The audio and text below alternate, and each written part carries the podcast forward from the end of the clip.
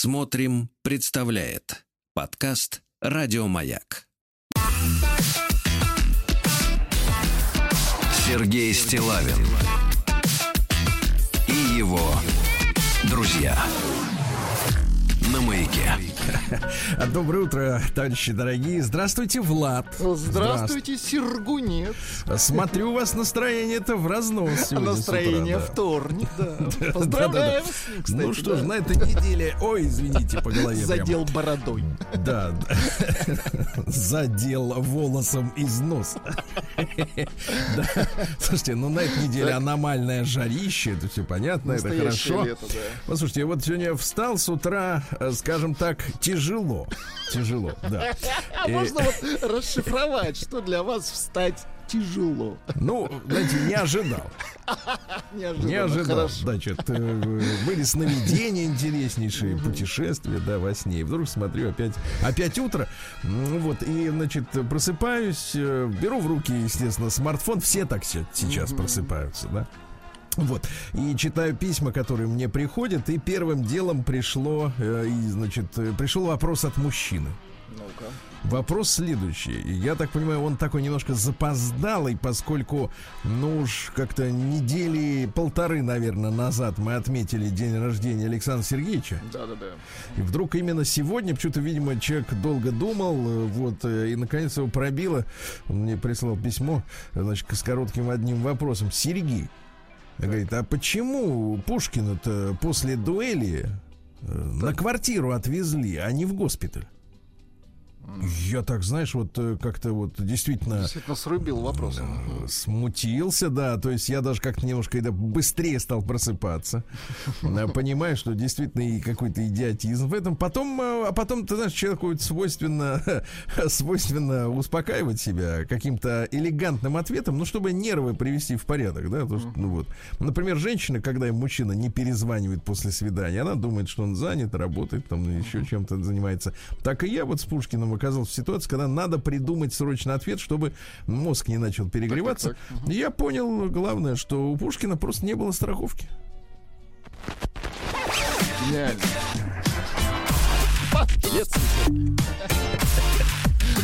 Сергей Стилавин Так спокойно. и его друзья на маяке. Да. Ну а теперь, значит, э, наш добрый доктор Давид. Вот. Дав- Давненько не слышно его Да. было, А он, нет, он периодически, он, зато он вас э, недавно слышал. Так вот, э, Бара- он же молодой отец, вы знаете, да? Счастливый отец. Теперь И, знаю. э, знаете, это особенно редко в наше время. Так вот, э, э, бороздит, э, поскольку он является домохозяином, то есть такой аналог квадратки. Вот, бороздит с утра до ночи просторы интернета, читает ленту в, в мордокниги, как я ее называю, мордокниги. И делает это с удовольствием, как мы понимаем. Ну, конечно, конечно, потому что это все не с ним, а с другими людьми. Вот прислал мне выдержку, давайте я вам прочту. Мы с мужем, это из, видимо, из какие-то женские откровения. Ну, не, не длинное, но любопытное. На заметку девушкам. Э, Мы с мужем знакомы с детства, были в одной компании, нравились друг другу. Он писал мне письма из армии. Потом дороги разошлись, я вышла замуж, родила сына, разошлась. Все как надо, но у судьбы были свои планы. Мы встретились, вместе уже 12 лет родили дочь. А к чему это я? А вот к чему. Как-то раз он мне говорит, а ведь я тебя давно искал. Несколько лет назад видел твою подругу. Попросил твой адрес, а она ответила, что вы с ней не общаетесь. Стало очень любопытно. Спрашиваю у лучшей подруги, чего так-то? А она невозмутимо отвечает. Понимаешь, мне было неприятно, что он искал тебя. Ничего себе, какая зависть. Да, вот такие дела. Ну а теперь серьезное письмо, Владик, перейдем, перейдем. да. Ну, приятно.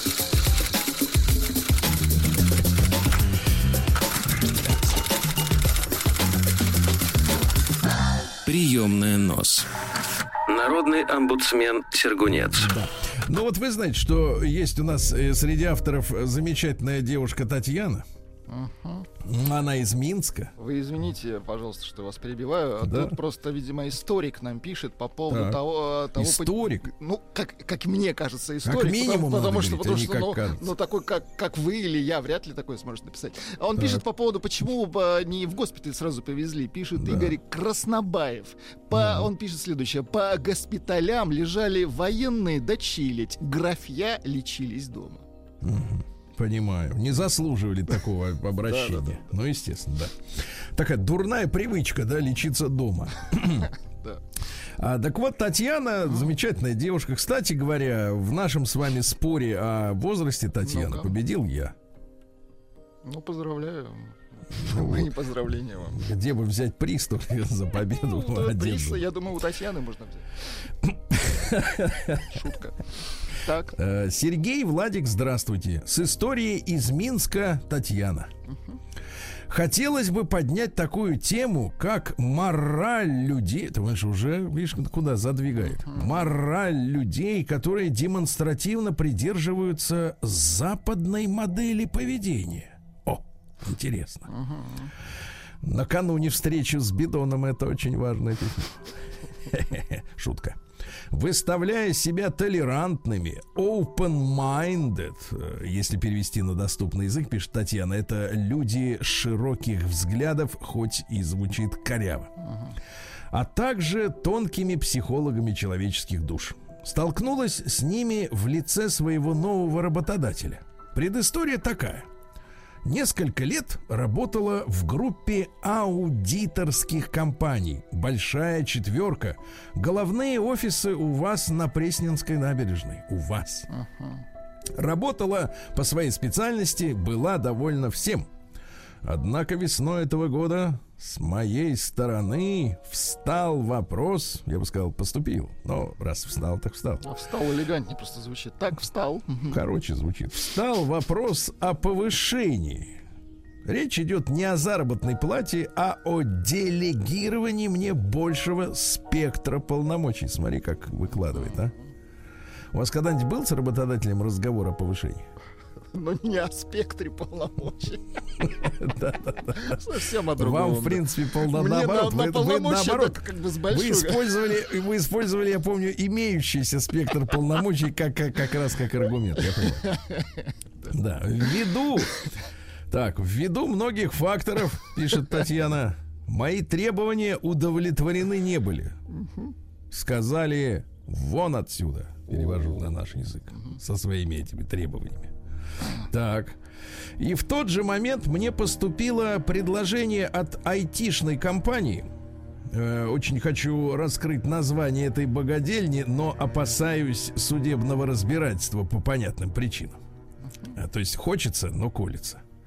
Предложение подразумевало присвоение мне тех обязанностей, присвоение, которые я хотел получить от своей фирмы, плюс повышение зарплаты. Понимаете, да? То есть идет переманивание специалиста. Там зарплату не повышают, полномочий не расширяют, погодите, как спектр не расширяют? А здесь и спектр расширяется, вот, и зарплата повышается. Меня, пишет Татьяна, смутил сектор, э, так как я работал исключительно в финансовой сфере на рынке СНГ, если кто-то помнит, что это такое. В то время как айтишная контора работает на Запад, преимущественно на Штаты и Германию. Сфера логистики и поставки товаров. Ко всему этому накладывалось на все это, видимо, ну, на все это накладывалось финансовое положение. Вот. э, В результате согласилась, ведь все нюансы в процессе найма были оговорены. На словах айтишники пообещали повысить квалификацию, если мне придется работать с незнакомым для меня сектором, э, который проводится внутри компании и оплачивается этой же компанией, так как э, мы прогрессивная компания, которая принимает в учет опыт каждого человека и считается с ним, даже если он отличен от сектора IT. Ну, вот именно мой случай, пишет Татьяна. В реальности, на второй же день по моей работы меня поставили перед фактом, что я буду принимать участие в проекте как консультант по бизнес-процессам пользовательского интерфейса некоторой программы. завуалированно и поверхностно звучит. Не так ли, Владик, вы поняли? Да, Что ба- такое консультант по бизнес-процессам? Ну, За деньги мутновато. можно потерпеть, да, такое да, погонялово? да, да, звучит. Да.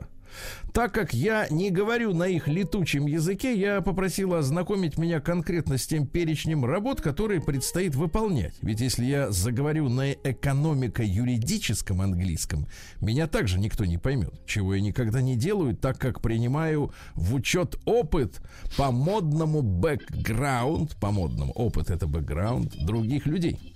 В результате, без моего согласия, на меня повесили техническую работу по тестированию программных кодов, написанных э, какими-то разработчиками за бугром. У меня глаза копейки. Я сразу остановила тех, кто презентовал мне работу, и говорю, что такие обязательства я на себя брать не смогу, так как не имею навыков и знаний, не собираюсь заниматься технической работой и кодированием на каком-то там языке. Для меня это иероглифы. В ответ я получила совет обратиться к какой-то девушке, которая, как оказалось, также никогда не работала с технической частью. Вот, понимаете, да? Разумеется, я потребовала снять меня с данного проекта. Снять меня. Немедленно, так? Представляю, как человек, на- сидя на колу, говорит, снять скала. Вот так, из последних уже сил. Да. А ему отвечают, придет время, снимем. Да-да-да. Вот. Так как должность в контракте не подразумевает выполнение таких работ, а уж тем более мой опыт в финсекторе. Ну, вы понимаете, что человека поставили делать не то, что надо, да? В ответ я получил отказ и совет изучить программирование. Плюс тестирование программных продуктов с нуля изучить э, в свободное от работы время, так как в конечном итоге со всеми претензиями немцы придут именно к тебе. Представляешь, сказать это человеку в 43-м. Со всеми претензиями немцы придут именно к тебе. Да-да-да, но на дворе 2021 все-таки год, да. Так вот, придут к ним человеку, не бравшему на себя технические обязательства с самого начала. Все бы ничего, если бы мне было 20 лет, Владик, и я выходил бы на рынок труда зеленая и готовая обучаться всему, чему угодно. Только вот я имею свой опыт, свою квалификацию, или как там это называется-то, э, как бы это, спектр. да. Свой спектр, да. Свой спектр имеет. И хотелось бы расширить его, правильно? Ну вот, сейчас, погоди-ка. Да, так вот, и готовы обучаться всему новому. Только вот я имею свой, да, так сказать, э, и так далее и тому подобное. Так вот, э, анализируя эту ситуацию, напрашивается вопрос. Так. А чему равна добавленная стоимость людей, которые бьют себя в грудь с криками «Мы прогрессивны, мы любим и ценим своих людей, мы говорим вам только правду». Получается, что нулю. В реале вы обесцениваете слабости человека, потому что у вас не было этого опыта. Обесценивают это вот из женского лексикона, да. Обращаюсь сейчас к слушателям. Теперь, Владик, внимание. Поднять флаг красный над студией. Ну-ка, давайте я Э, попробую. с- поднять. Красный не в смысле государственный, в смысле сигнальный. Как попробуем на пляже. Шторм, шторм. Поднимаем. Поднять флаг. Поднять флаг. Итак, Татьяна встала на трибунку, выпила воды из стакана граненого, Надела кепочку. Так. кожаную. Шипами. Хорошо, хорошо. Да, такая девчонка и в кепке. Ух. Хорошо. Принимать во внимание человеческий фактор и быть искренним – это самое ценное в любой сфере. На работе, в личной жизни, в сервисе, везде.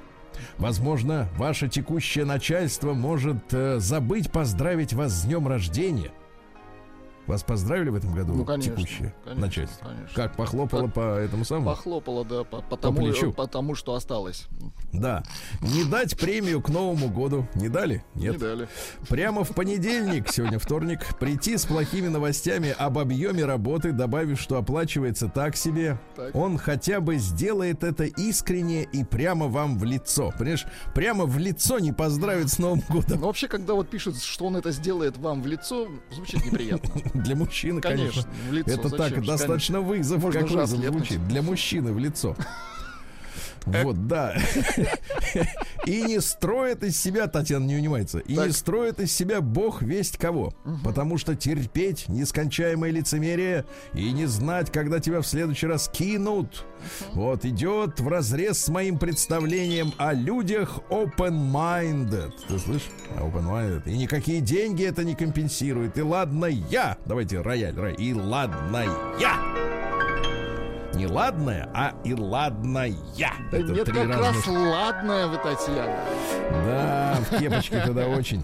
За свою жизнь приличных шишек набила, то ли еще будет, и поэтому способна адаптироваться к любой среде. Но мне искренне жаль тех людей с неокрепшими мозгами, пишет 25-летняя Таня, а, и нулевым опытом, которые со старта карьеры ведутся на идеальный фасад из громких заявлений. Они так и не узнают, как важен человеческий фактор. Давайте, дайте, да. Человеческий Видимо, фактор. да. Предвосхищая то, что кто-то захочет высказать злорадный комментарий в отношении, так сказать, работодателей, скажу, за годы работы у меня был живой пример прекрасного начальника, это в большой четверке.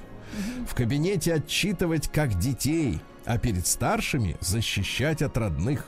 Возможно, это заложено не только в воспитании постсоветских ребят, но практика показывает обратное. И прежде чем приводить единичные примеры прекрасных западных айтишников, не забывайте, что всегда существует исключение, подтверждающее правила.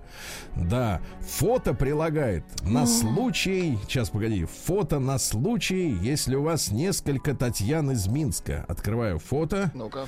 Вот сейчас, минуточку, оно открывается с диска. И... О, Ну-ка, ну-ка, ну-ка. вау. Ты не представляешь, Владик, вам нравится? Немедленно, немедленно пришлите Нет, Владику. нет, нет, я немедленно, вам щас- просто я потому вам что щас- это просто не по-мужски Да, да, да, это не по-мужски. И Да. не показывать Владику. Я вам сейчас покажу фото, естественно. Но и вот представьте Так. себе прекрасную женщину, друзья мои. Все вы представьте, потому что всем я вам не смогу э, прислать, да? Палец, да, онемеет. Э, Вот, да, палец с палец прекрасно. Но женщина в прекрасном, открывайте, пожалуйста, в прекрасном так, секундочку. плаще. О, боже. Плаще. Колготки, туфли, все, все при ней. На, на заднем фоне Минск, понимаете? Вот так вот, Владик. Как Такая вот хорошо-то, а. Такая история. Да, похорошила. Прием корреспонденции круглосуточно. Адрес стилавинсобакабк.ру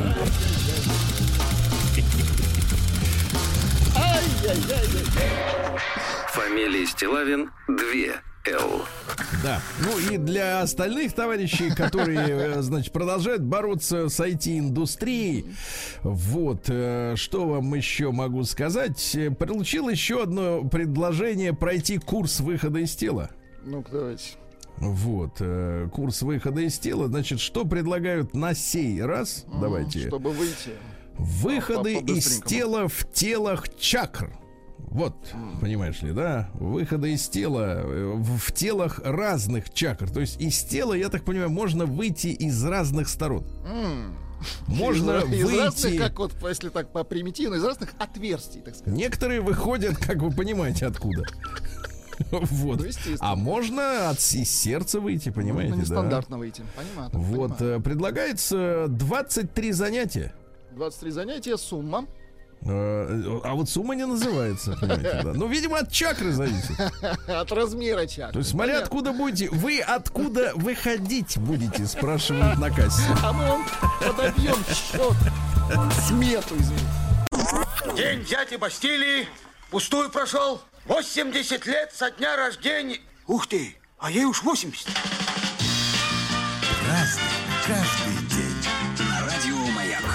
Друзья мои, половину июня оттоптали уже. Да, вот так. Лето надо как-то это самое. Да, лето стой. Хорошо бы лето оттянуть.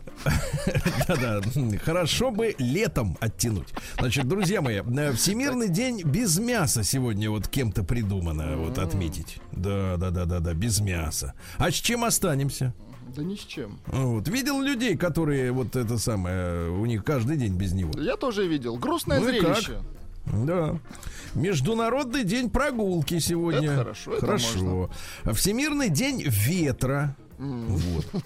Понимаете, да? Конечно. Э, Вот. Ну, на ветер мы повлиять Без никак не можем. даже и не сходить никуда, да. Да, он сам по себе, да. Э, Всемирный день мотоциклиста. Дорогие товарищи, мотоцикл это хорошо, вот. хотя, конечно, опасно, да. А что не опасно, с другой стороны? Вон, говорят, мясо тоже опасно.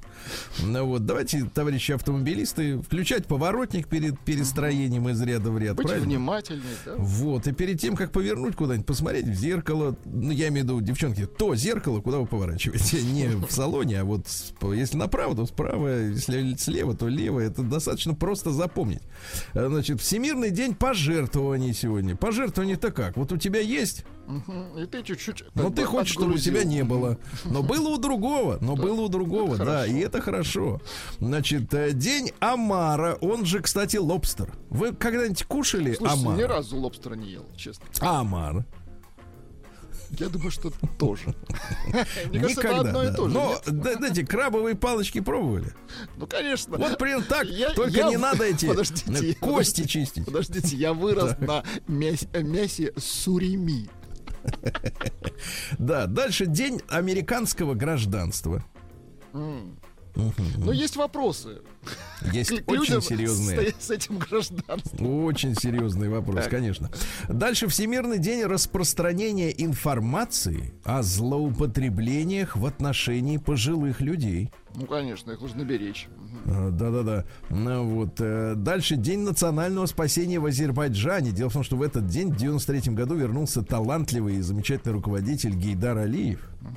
Он вернулся и спас республику. Мы его тоже помним, замечательный мужчина.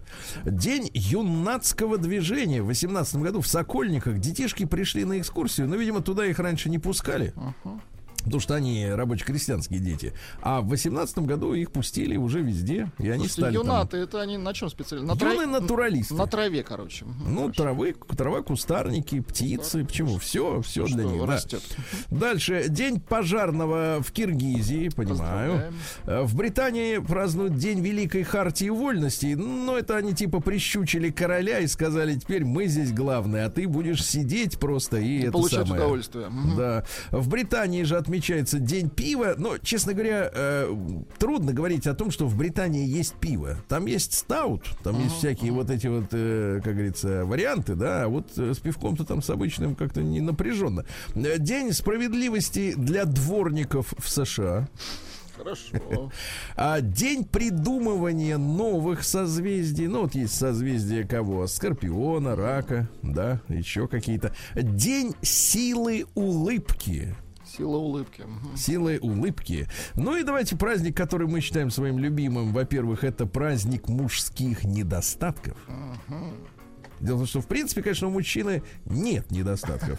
Но если надо отпраздновать, то что-нибудь найдем. Ну и, наконец, русский народный праздник э, под названием Вьюн Зеленый. Он же называется Никифор Дубадер. Дубадер. Да, Ишь то есть можно, можно драть дуб, а можно дать дуба, понимаете, да? Рос так вот, э, дубадер. дуб- дуб- дубадер. Значит, вечером молодежь собиралась на игрище. Так. Понимаете, да, без, без подтекста вашего этого грязного. Девицы ходили ховоро- э, хороводы, плели венки из вьюна, вот, на счастье. Венки тоже в хорошем Вот, смысле, естественно. плели мыслями свое будущее. То есть они мысленно програ- про- программировали, понимаете, да, На что с ними добро. будет, как они получат MBA, как у них все зашибись будет в жизни. Вот, мол- молодцы бились на кулаках. Ну, тогда это было Вот, модно, да. популярно. Отсюда и, как это, дубадеры. Вот, ну вот, прекрасный праздник. Праздник каждый день. Ну что ж, в 313 году э, византийский император Константин, в честь которого назывался много-много веков, даже тысячелетия с лишним э, Константинополь, да, объявил свободу вероисповедания, повелел вернуть христианам конфискованную у них собственность. Вот так, собственно говоря, за три века э, новая религия победила. Да. А в 1215 году английский король Иоанн Безземельный, поскольку он все в долг, э, так сказать, всё всем про- задолжал, продул. как раз подмахнул вот эту бумажку под названием Магна Карта. Магна Карта.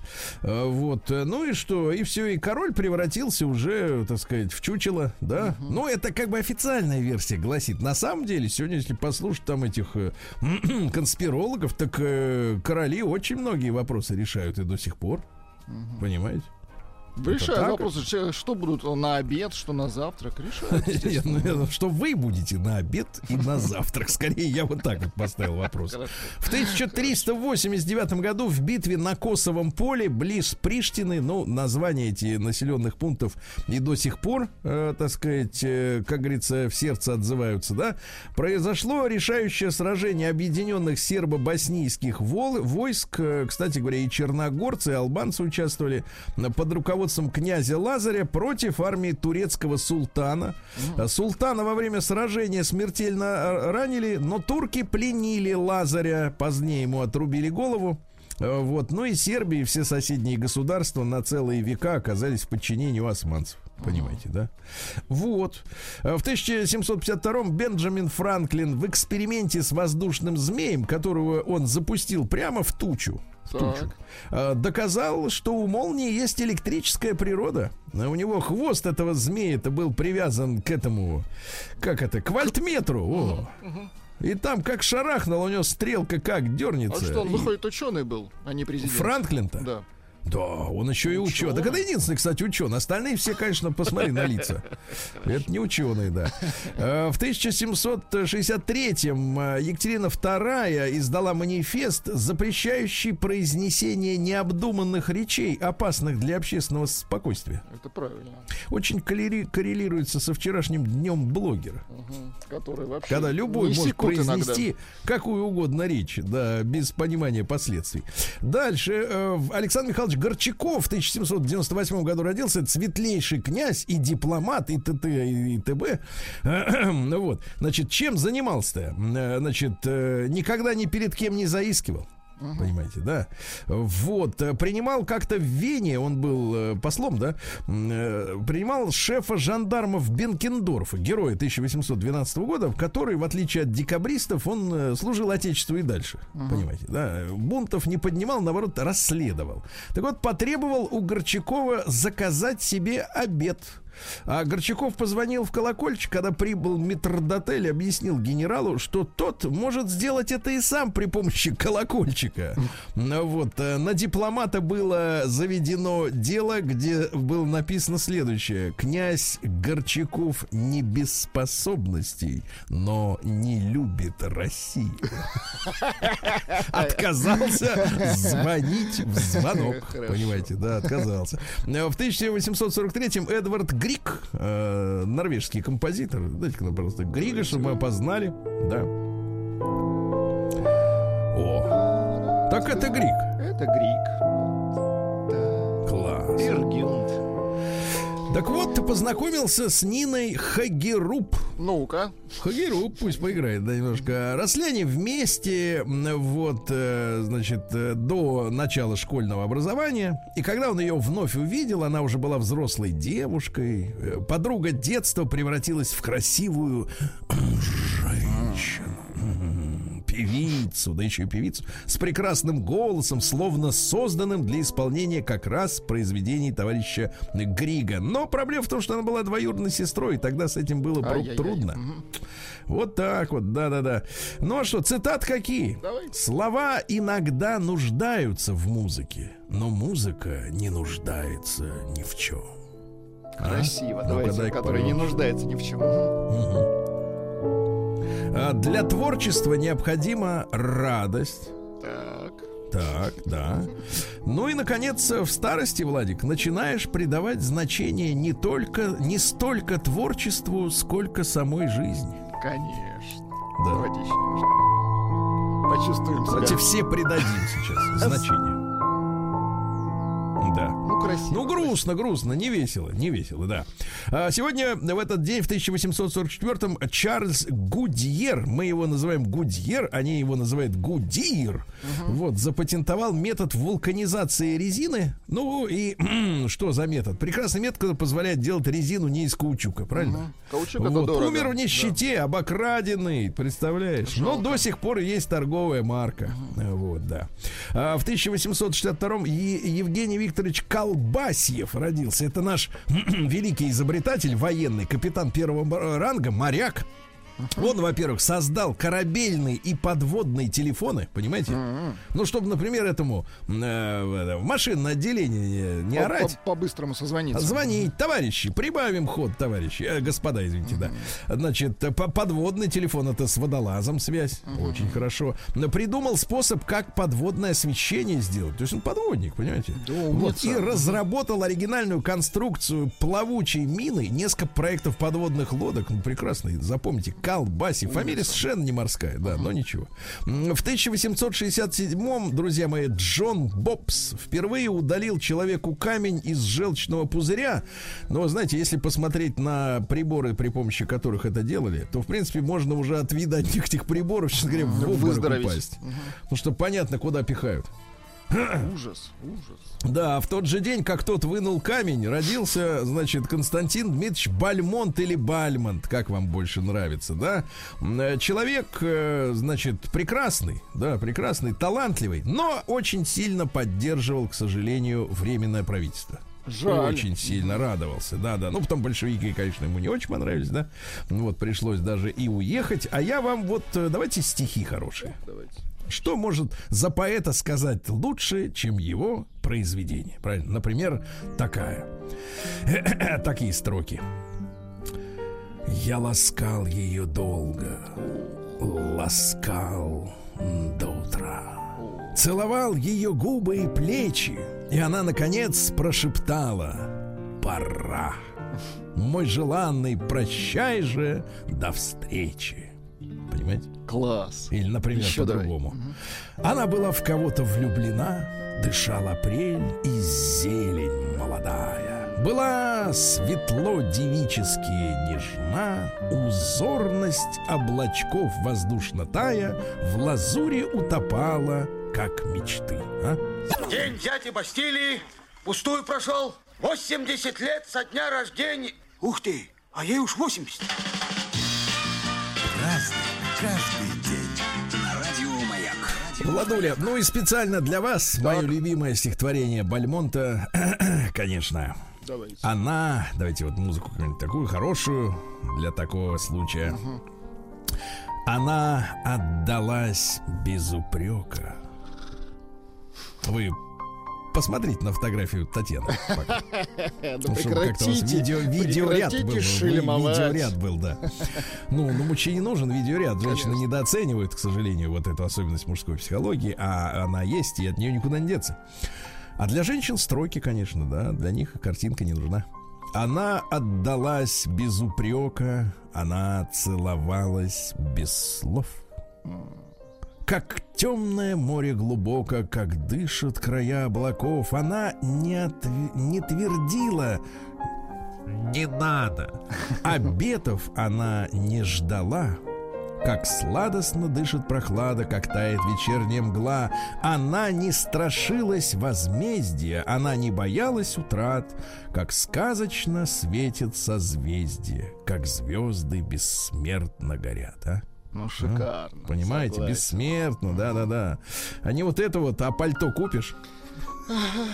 Во-во.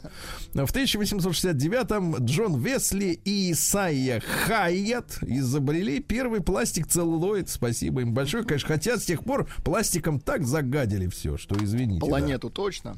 В 1881-м французский конструктор Поль Корню родился, то есть сегодня 140 лет со дня рождения, первым в мире взлетел вертикально в воздух. Понимаете, то есть э, геликоптер по-ихнему, по-нашему вертолет. Вот так вот, да. А, В 1885-м в России принят закон о запрещении подросткам и женщинам работать ночью. Ясно? Вот, видите, ну боролись же за, за Ночью рабочих. нужно да. спать. Да, да, да. А в 1886 в России принят каторжный закон о найме рабочих на фабриках. Вот, понимаете, да? А те, которые, соответственно, э, вот э, каторжный закон-то, каторжный, понимаете, да? Э, вот, например, бессрочные каторжники должны работать в ножных и ручных кандалах. А у которых срок определен, ну то есть не безлимитка, те только в ножных. А мужчинам полагается сбрить на голове волосы. Ясно? Жестко. Вот. В 1896 Иван Алексеевич Лихачев, директор Московского автомобильного завода имени Сталина, ЗИС, да, э, потом он был переименован в ЗИЛ, в честь как раз вот э, Лихачева. Ну вот он возрождал после революции производство, да, которое, конечно, было разрушено из-за событий. В 1898 Петр Константинович Лещенко, певец, дайте нам замечательно. Да.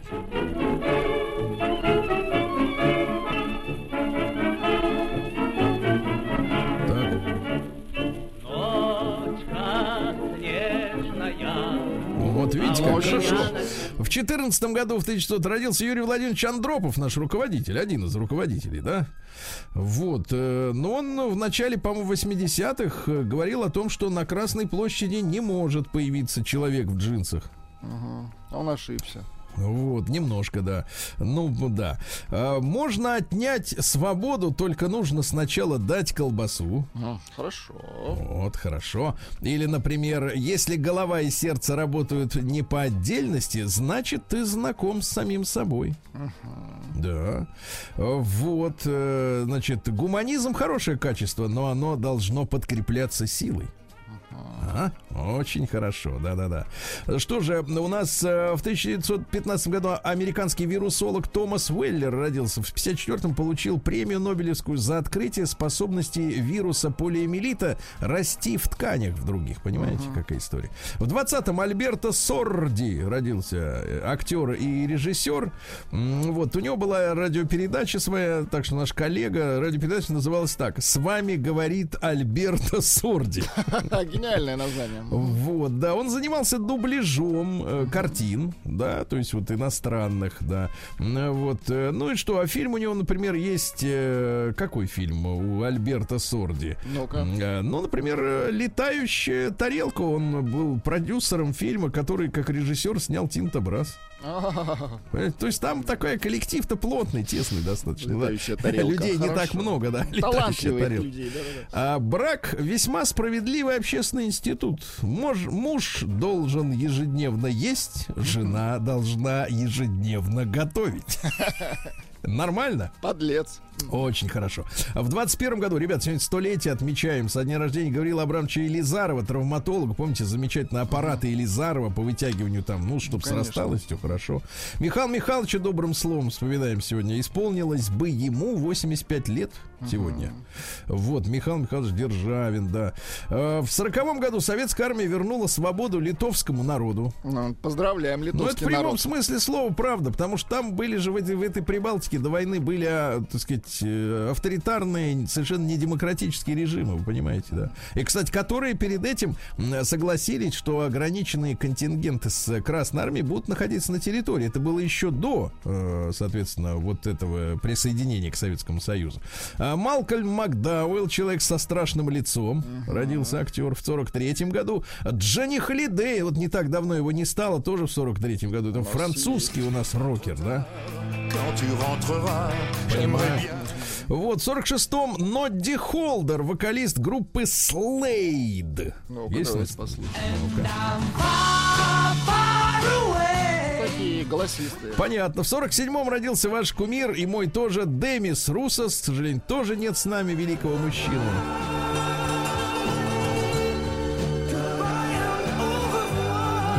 Прощай, оревуар. Поет, поет Демис Русос, да. В 56 году в этот день 16-летний Джон Леннон встретил из-за угла 14-летнего Пола Маккартни. Понеслось, да. А Дарью Владимировну Поверенного, в 72 году родившись, поздравляем с днем рождения, да. А, Вот. Она первый раз в кино снялась 20-летней девушкой в американском эротическом сериале «Дневники красной туфельки», вы Как знаете. да. А в 77 году Анна Леонидовна Ковальчук родилась, наша тоже красавица. Красавица вот замечательная, да? А какая она в «Мастере и Маргарите», а? Вы видели? Видел. Какие там железяки на ней, а? Вот я на железяки смотрел больше всего, конечно. Ну вот. Ну и, друзья мои, в 2015 году в этот день не стало Жанны Фриски. Вот. А в семнадцатом году Алексея Владимировича Баталова в этот день.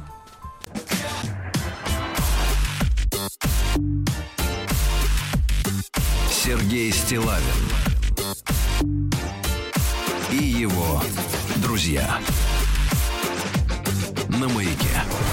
Друзья мои, а, ну что же, э, у нас с вами, товарищи, э, жарище, жарище э, в центральной полосе России до 26 сегодня, а к выходным тридцатничек. Владик, Тридцуля. Тридцатчик, аккуратней.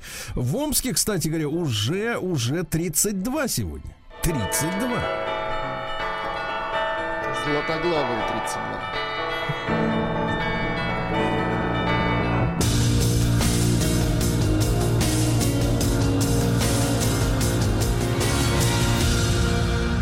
Зона 55. Ну, начнем с хорошего. В Омске волонтеры спасли собачку, э, провалившуюся в колодец. Очень хорошо. Молодцы, товарищи волонтеры.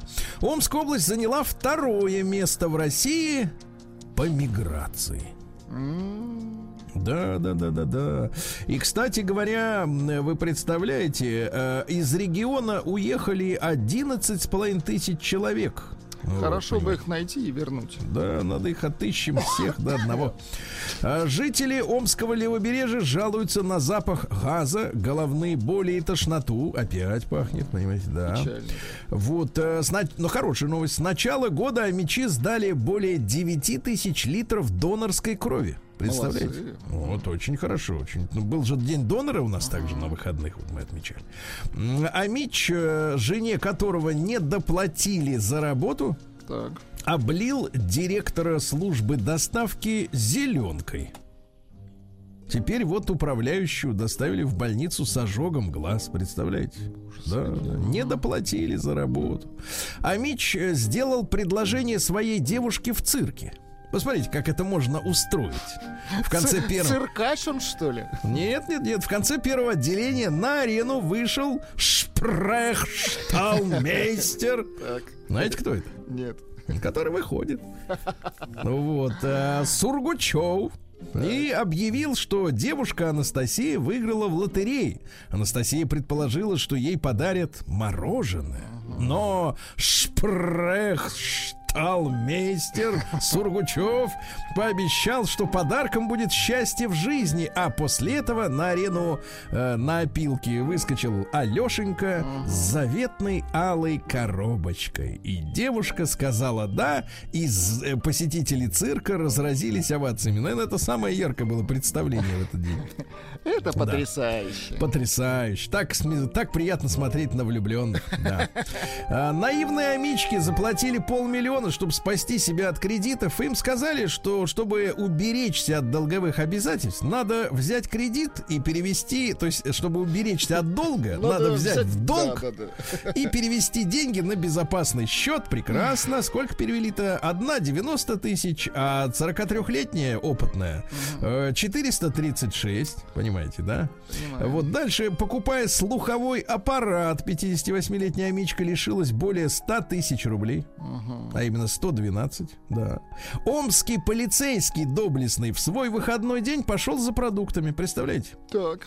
В 15.30 замечательный, э, значит, сотрудник 5-го батальона, давайте героев называть по имени, 5-го батальона полка патрульно-постовой службы, ППС, э, Жаксалык Сабитов э, в свой выходной пошел за продуктами, услышал крики женщины о помощи, увидел, сориентировался и догнал рецидивиста. Рецидивист украл у женщины 4200. Ну, Какой умничка. Молодец.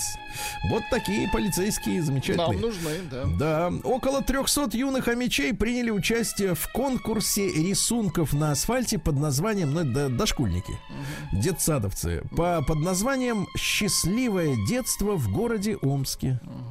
Победители получили билеты в цирк, но Сургучев... А, но Сургучев там работает, да, его можно будет По- под шпрехшталмейстер. названием «Отыщи асфальт и нарисуй на нем». Злой вы. А, да, пятеро пенсионеров поверили, что их внуки совершили ДТП, и чтобы об- отмазать, э, дали от 50 до 370 тысяч рублей. Кстати, это на заметку, ребята, вот эти случаи, когда, э, значит, э, пенсионеров разводят, да, на то, чтобы, ну и не только пенсионеров, заплатить деньги за то, чтобы отмазать, э, так сказать, внучка или сына. Это от древняя ДТП. разводка, на самом деле. Нет, да, нет, да. я имею в виду сама постановка Да, вопроса. Я хочу отмазать своего родственника от, от, от, от ответственности, да, в принципе. Ну, давайте начнем с этого. А Мич угнал машину, потом решил ее вернуть, но не смог, она заглохла. А мечи сообщили о нашествии небезопасных бабочек. Запомните, ребята, бабочки-боярышницы небезопасны для человека, ясно? Ну и, наконец, просто вот новость. Давайте в Омской области мужчина попал в больницу, пострадал от кухонного ножа, пил с неизвестным. Вот, осторожно.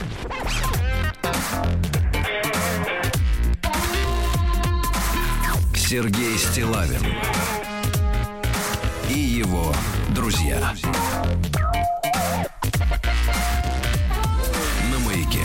Наши сограждане назвали приемлемую сумму на карманные деньги детишкам. Ну-ка, давайте. Сколько Вот надо? вам выдают деньги-то карманные? Мне, конечно, выдают, я же ребенок.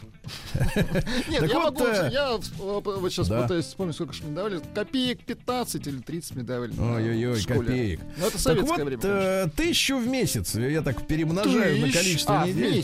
Тысячу в месяц. э, Оптимальной суммой считают э, родители, да? Вот, около 74% опрошенных поддерживают идею выделять деньги детишкам на личные нужды. Тысячу в месяц. Вот так. А, В Петербурге лошадь ударила копытом по голове скейтбордиста. Как так вышло? Что, смеетесь? Нет, да, отвратительно, ну как так вышло? Он что, под, под- лошадь, что ли? Нет, ну, суть в том, что и скейтбордистам, как и велосипедчикам, нужны каски. Это вот. Дальше, давайте э, про Самару. Напомните мне это самое жирное сообщение. про вам Самару его- я запомнил. Про Самару, да. А, Макдональдс в центре Москвы могут закрыть на три месяца за нарушение ограничений по ковиду. Вот видите, когда. А, мусульман призвали не доверять знаку халяль, в частности на косметической продукции, потому что очень часто этим знаком спекулируют. Потому что, товарищи, халяль это не, не, не все, что угодно, понимаете? Конечно, да? это еще проверить нужно. Вот именно. Как минимум. А, Вот, э, ну что еще у нас интересно? Spice Girls выпустит новую песню впервые с 2007 года. Да.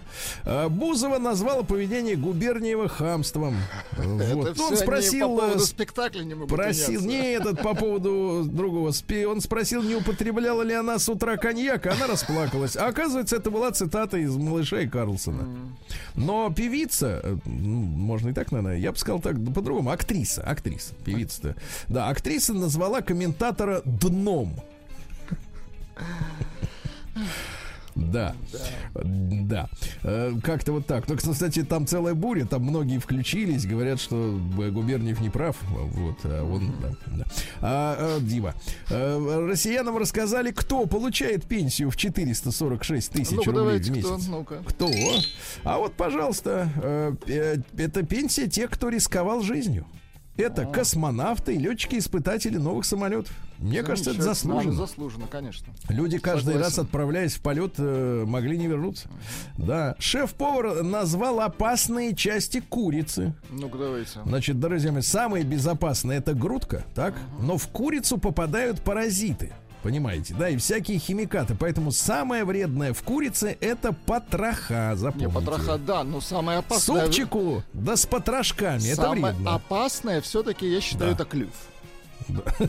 Дальше, э, что у нас? Гимнастка из России, замечательная Дина Аверина, выиграла три золотых медали за один день. Браво! Три! Вот об этом должны говорить ваши эти. Егоры и прочие. Вот именно. Три. Молодец, девчонка, молодец. Э, Писатель из Чечни оспаривает в который раз авторство «Аватара». Э, Чеченский писатель-фантаст Руслан Закриев. Это же уже э, несколько вновь лет происходит. вот ну вот. да, уже несколько лет подал иск к российскому представительству киностудии 20 век Фокс. Да. А, Он говорит, что его роман Секретное оружие, который был издан в 2002 году и находится на портале Проза.ру в 2002 году, очень давно. Вот не только отдельные фрагменты его романа, сюжет, но и даже диалоги пе- пе- украдены создателями фильма «Аватар». Понятно? Ай-яй-яй. А Кэмерон же снимает продолжение, там две или три части. Ай-яй, дай денег человеку. Вор! Вор! Вот точно. именно, дай.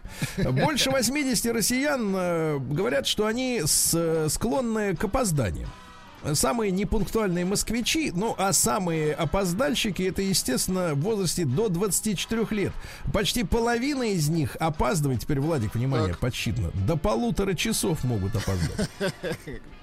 А по их словам, вот этих вот, вот этой молодняка, да, по их словам, самая частая причина опоздания, вот вы бы какую назвали? Транспорт, Ну, пробки? транспорт, конечно. Это, ну, А они нет, а они честно отвечают. Вот вы ложь говорите, проспал? а они правду. Они говорят, нет, нежелание куда-то идти. Слушайте, какие шалопутные, Молодцы, а. молодцы, ребята, молодцы, да. В антирейтинге Екатеринбург э, самые вот э, пунктуальные наши екатеринбуржцы, ребята, поздравляем, да. А Лига безопасного интернета нашла пропаганду наркотиков в контексте, в контенте, извините, более 200 российских блогеров. Ай-яй-яй-яй. 200 блогеров и все про наркотики. Ну, представляешь, а? Значит, дальше. э, москвичей предупредили, точнее, просто передаю важную новость, о штрафах за сидение на скамейках в парках. Вот, запрет э, на пользование городской инфраструктурой введен, поэтому сидеть не надо. 4000 рублей за, за это 4000, дело. А почему Да. сидеть нельзя на, на Нельзя сидеть, то что надо ходить. Дальше. Э, Режиссер Адасинский прекратил работу с МХАТом из-за спектакля с Бузовой. Вот, продолжается, Жаль, да. жаль. Вот, Талантливый, э, говорят, спектакль вышел. вот, говорят, вот говорят, да, там, там такие Говорят, жесткие выражения. Ну и давайте народу Самару. не видел никогда за всю жизнь свою. Да. Пришло на спектакль. Не, на Бузову. Так не скрипели стулья Да, да, да, да, да, там же аншлаги. Ну и, наконец, давайте, главная новость. Можно в тишине? Конечно. конечно. У жительницы Самары Так. в носу выросли зубы. Вот так, не фу, а зубы. Отвратительно. Наука Не то. И не И цокай жизнь. носом, теперь можно сказать. Вот так вот, ребята, да. В Россию разрабатывают в России нанопокрытие для защиты электроники от радиации. Представляете, она сможет работать в радиоактивной зоне. Хорошо. Очень хорошо. В Америке все еще пытаются создать универсальных солдат. Так вот, э, электростимуляция блуждающего нерва, который идет из башки в желудок, как вы понимаете, через шею, обходных путей нет. Так. Так вот, помогла участникам исследования быть бодрыми от электростимуляции. Знаете сколько? Сколько? 34 часа. Как заведенные. Так вот, мало того, что 34 часа, так еще и склоняла эта электро, И значит, склоняла разрядка она еще. Ну, склоняла к многозадачности. То есть, например, солдат мно- мог бежать, стрелять и думать. Еще и склоняла к любви солдата. Ну, Очень 34. ужасно, да. А доктор Мясников рассказал, как очистить мозг от шлаков, которые там сидят. в шлаках. как? Так вот, надо спать, ребята. Если не досып, то в мозгах, в мозгах образуется грязь, шлак.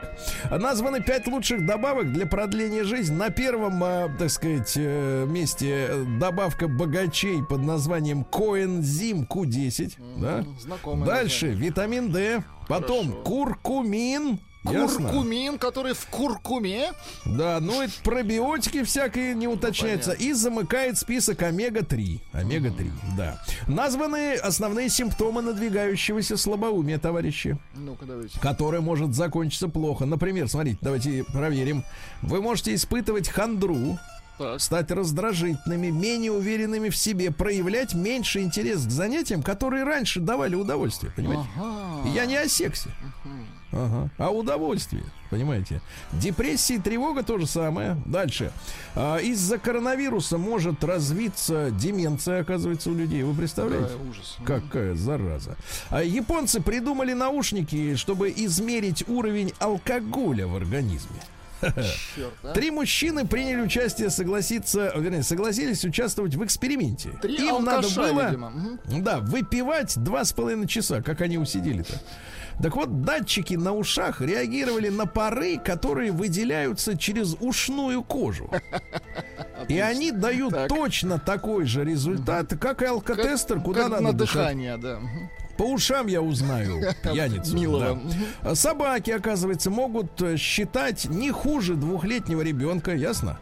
Но, что касается ваших любимых котов, Владик, э, исследования, проверяющие способность котов на счет, да, осложняются тем, что котам скучно участвовать в экспериментах. Да-да-да, они отказываются Да. от Ну и, экспериментов. наконец, э, б- ребят, запомните, это великое исследование. Кардамон. Не Кардамон. путать с Кардашьян, так? Да, кардамон за- и заставляет бактерии, э, значит, прекращать э, сопротивление антибиотикам. Представляете?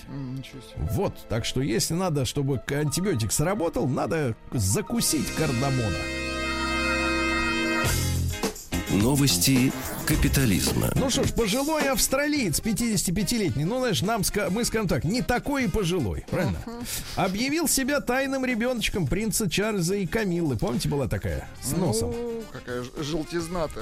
Ну, объявил, что делать, да.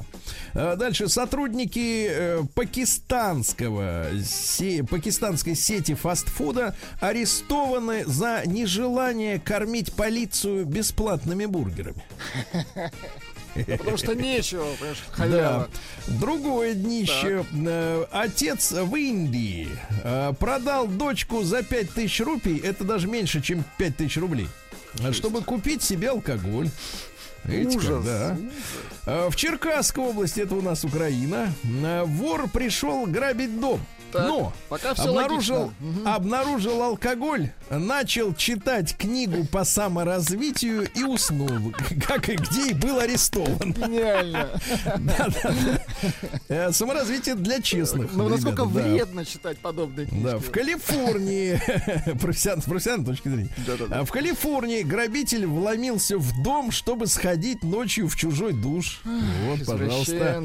Основатель Pink Floyd, господин, как зовут основателя? Гилмор или- Роджер Уотерс, А, да? м. Э, послал к черту Марка Цукерберга и не разрешил основателю Мордокниги использовать песню его группы. Правильно, Ясно? нечего. Да. А в Испании перуанец э, выиграл в лотерею. Так. Купил на эти деньги дом, а потом к нему пришла полиция, потому что билет он украл. Вот, ну и дальше, сумасшедшая новость. В, в США кит целиком проглотил аквалангиста, но мужчина выжил. Он э, это ловец омаров. Да, он 40 секунд был внутри кита, э, вот, и понял, что сейчас его будут проглатывать. Сейчас его будут Ну, переваривать. Так. Тогда он снял акваланг, ударил баллоном по небу, и кит вынырнул на поверхность и выплюнул Просто аквалангист. фан- Фантастика Прекрасно. какая-то. Да, прекрасно. И выплюнул.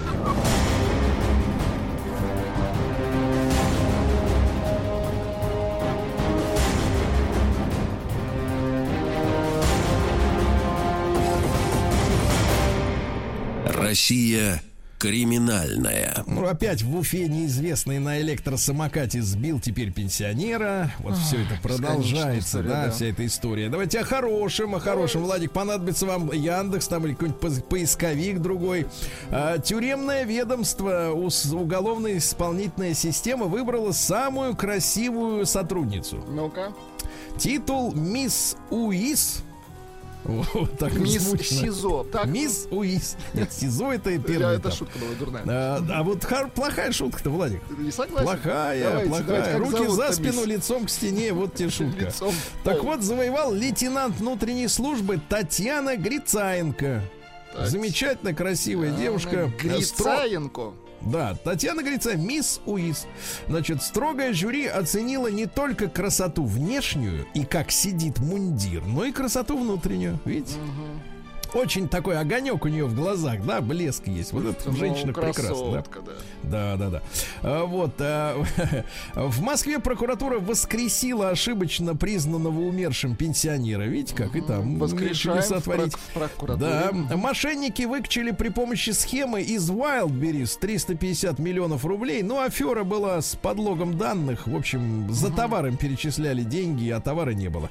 А в Ставрополе пять человек устроили побоище из-за плевка в девушку. После этого журналисты сообщают, что часто для драк в России не требуется особый повод. Да. Ну и давайте, э, такая новость-то очень тревожная, ребята. В Екатеринбурге мать под запрещенными веществами пошла на прогулку с ребенком и внезапно поймала приход. Представляете, какая мерзость, а? Сергей Стилавин его друзья. На маяке. А, друзья мои, доброе утро. Так сказать, рабочая неделя. Надо приготовиться к жарище, правильно? Вот. Для этого надо смачивать горло. Да все нужно смачивать. Да, да, да. Может быть, какую-то влажную тряпочку на голову класть или что-то в этом роде. Хотя, в принципе, в Москве вот не рабочие дни, поэтому что тут говорить, да? Как-то полегче с этим делом, полегче. Значит, друзья мои, да, тут на выходных э, ВКонтакте, э, значит, сварганили ролик. э, Вот, из, ну давайте передам краткое содержание. Из э, записи с камеры мобильного телефона, э, когда, я так понимаю, служба безопасности, ну или там, э, кто там в ресторане-то есть, метродотель есть в ресторане? Возможно. Ну, Возможно. Служба, давайте, служба безопасности. Да, служба Она наверняка безопасности. есть. Мгм. Да, она точно должна быть. Э, Вот э, записывали молодого человека пьяного, вот, который развалился в, как бы, как я уже сказал, в заведении. Пьяный по голосу это чувствуется, и не только по голосу, но и по словарному запасу. И он объясняет, э, объясняет службе безопасности, что не собирается платить за женщину, которая была с ним на свидании. Казани. То есть он вот с использованием матерных выражений. Вот, но я мог бы вам включить запись, но Не она, так надо. сказать, э, там, скажем так, пропикана, но не очень качественно. Не очень качественно. То есть там проскальзывают вот эти вот а, оборотики, да. Ну, такой мальчишка, ну, не знаю, по виду, сейчас же не поймешь, сколько им лет, ну, 25-30, где-то такого, такого возраста. В общем, конфликт э, произошел из-за того, что женщина, я так понимаю, смылась из ресторана. Понимаете, да? Смылась. А он говорит, я типа не буду за, не- за нее платить, потому что типа я мужчина и платить за женщину вообще не собираюсь. Но это как бы частный такой случай, уже такой около, скажем так, э, криминальный, что ли, да, потому что э, вопрос с оплатой съеденного, он как бы повис в воздухе, да. Вот. Но тем не менее история о том, что мужчина должен, да, вот, она на нас, вот она как бы нависла над вами, над нами с вами домокловым мечом, Владик, над Это вами серьезный особенно. вопрос, конечно. Это серьезный вопрос, тем более, что мы постоянно слышим вот такую фразу «никто никому ничего не должен». Ну, тенденция есть такая, да, Так, последнее время. Нет, с одной стороны тенденция есть, но с другой стороны э, должен или как бы не должен. Давайте разбираться. Вот давайте, давайте, давайте короткий опрос, он простой. Э, В оценке конкретной простой вот этой ситуации, не этой даже, а просто вот э, схематично, да, нарисуем ее. А, Мужчина, который, давайте единичку отправьте, пожалуйста, на наш э, телеграм-портал, э, номер простой, плюс 7967 103 5533, да, Э, значит, э, единичку, если мужчина, который не желает заплатить за женщину, все равно остается мужчиной. А двойка нет, это уже не мужик. Это уже не мужик, понимаете, да? Вот, э, единичка, э, так сказать, все нормально, двойка нет, это не мужик, который вот отказывается платить за женщину э, в, в ресторане, в кафе, в пышечной, э, если говорить, если, если речь идет, например, о Петербурге, да? Но и, и большой разговор, слушайте, ребята, а так вот, если задуматься, да, вот это такая многополярная у нас история складывается, да, с одной стороны, э, говорят, что никто никому не должен ничего, с другой стороны, мужик должен заплатить, да, э, в ресторане. Но я понимаю, что в каких-то ситуациях один вариант удобнее, в других первый, да, да, да, да, один, второй. Но э, вот смотрите, а в наше время, как вы думаете, а вот между вообще, в принципе, людьми остались какие-то обязательства еще? Между Вот мужчиной, ж- между мужчиной Ну, и женщиной. Мне кажется, да, но начать надо хотя бы с этого, да. Вообще, между мужчиной и женщиной остались действительно какие-то еще обязательства. То есть а, а, один другому что-то еще должен. Или по жизни уже никто никому ничего не должен вообще. Ни- И думать об этом не надо. Вот с вашей точки зрения, давайте вот как вы смотрите на эту ситуацию. Пожалуйста, 728-7171, наш телефон. Вот Москва 495. Опять же, телеграм к вашим э, услугам. Плюс 7967 103 5533. Да, не забывайте голосовать. Единичка. Мужик, который не заплатил за женщину. Это конкретная ситуация. За женщину в ресторане остается мужиком. Два. Не мужик. Да, не мужик. Ну, давайте, значит, и большой разговор на самом деле важный. Да, это у нас еще остались какие-то обязательства друг по другу. Или позиция такая. Никто никому ничего. Давайте с Вячеслава начнем. Слав, доброе утро. Да. Доброе утро. Ну, Ну, вот я как раз вот могу привести, ну вот да, вот моя позиция, она четко э, на двух примерах, э, ну, показывает мою позицию. Когда-то давно-давно мы, э, у меня был конфетно-букетный период с моей, да, э, текущей женой, и тогда а, она была чуть-чуть посостоятельнее меня, хоть в текущих доходах, я уже говорил, у меня была большая стипендия, и вот как бы онлайн я получал побольше, но у нее же там были, она как бы для меня была взрослый педагог, и, мне- и потом у меня э, дочь достаточно состоятельных родителей. И я помню, что когда мы еще не были женаты, а вот просто, вот я говорю, конкретно мы поехали в Питер, и я видел, что она взяла с собой 12 рублей. Мы ехали на неделю. Я с собой взял рубля 3 или 4, ну, столько, сколько было у меня. И я помню, что мы сначала идем в одно кафе, как вы говорите, пышечную, да? Я заплатил за пончик, за пышку. Во второе. И я помню, что день на третий я с возмущением сказал, почему ты не достаешь свои 10 рублей? Ты должна заплатить за этот гриль, который мы сейчас заказали. Ну вот. А через какое-то время для меня стал этот человек очень дорог. И как бы я вот думаю, вот здесь, наверное, водораздел. Если тебе человек дорог, наверное, ты должен за него заплатить. Не то, что, ну, не то, что должен, как бы, ну, немножко там э, качество самого термина не очень подходит, да? Но именно, что если человек тебе дорог, почему? А если реально ты взял некую девушку на один вечер, мало того, что ты ей должен заплатить за услуги, так еще и за пышку. Не, конечно. милая, давай-ка в Да ты складчину. ее знать не хочешь, может быть. Ну, а в Да, принципе, да, Слав, да, да, да, да. Ты хочешь ее забыть, как только узнал. Это понятно. да, Слава, но да. вопрос такой, уже более философский. С вашей точки зрения, сегодня люди-то что-нибудь друг другу должны вот в паре, в принципе. Я же говорю, это определяется твоим отношением, потому что если человек тебе дорог, тебе самому по кайфу, да, э, за женщину заступиться, это же такое же совершенно. А почему нет? Тогда, может быть, пускай ее будут на твоих глазах насиловать и бить, а ты будешь при этом прикалываться. Милая, подожди, может, обойдется. Отношение, твое отношение к этому человеку определяет Хорошо. там. Хорошо, есть, но это внутреннее чувство, правильно? То есть внешних обязательств нет. Если внутреннего чувства нет, то в принципе и не должен, правильно? По доброй Вот. воле все. Хорошо, давайте Сашу из Воскресенска послушаем. Александр, доброе утро. Да. Э, Доброе утро, Сергей и компания. Ну, Да. тут достаточно все просто. Если мужчина приглашает куда-то женщину, ну, я не знаю, из каких стран эти придурки, которые там делят, кто кому что должен, мужик должен платить. Это составляющая мужского достоинства, можно так сказать. А, и все остальное это идет лесом, иначе мы вообще превратимся не знаем в кого. Так. А, тем более, если есть какие-то чувства, если есть желание, если есть отношения. Я не знаю, как посмотрит женщина на мужчину, который скажет, давай делить э, счет, давай делить какие-то еще дела. Да, я думаю, что нам Вот сейчас когда это- позвонят девушки и расскажут, как это, что это за томительное чувство, когда мужчина предлагает делить счет. Да, да. Есть, конечно, Ну, с мало нашими- ли того, да, Да. Сереж, и в продолжении там дальнейшего разговора э, о совместной жизни, там, о последующих, кто кому что должен.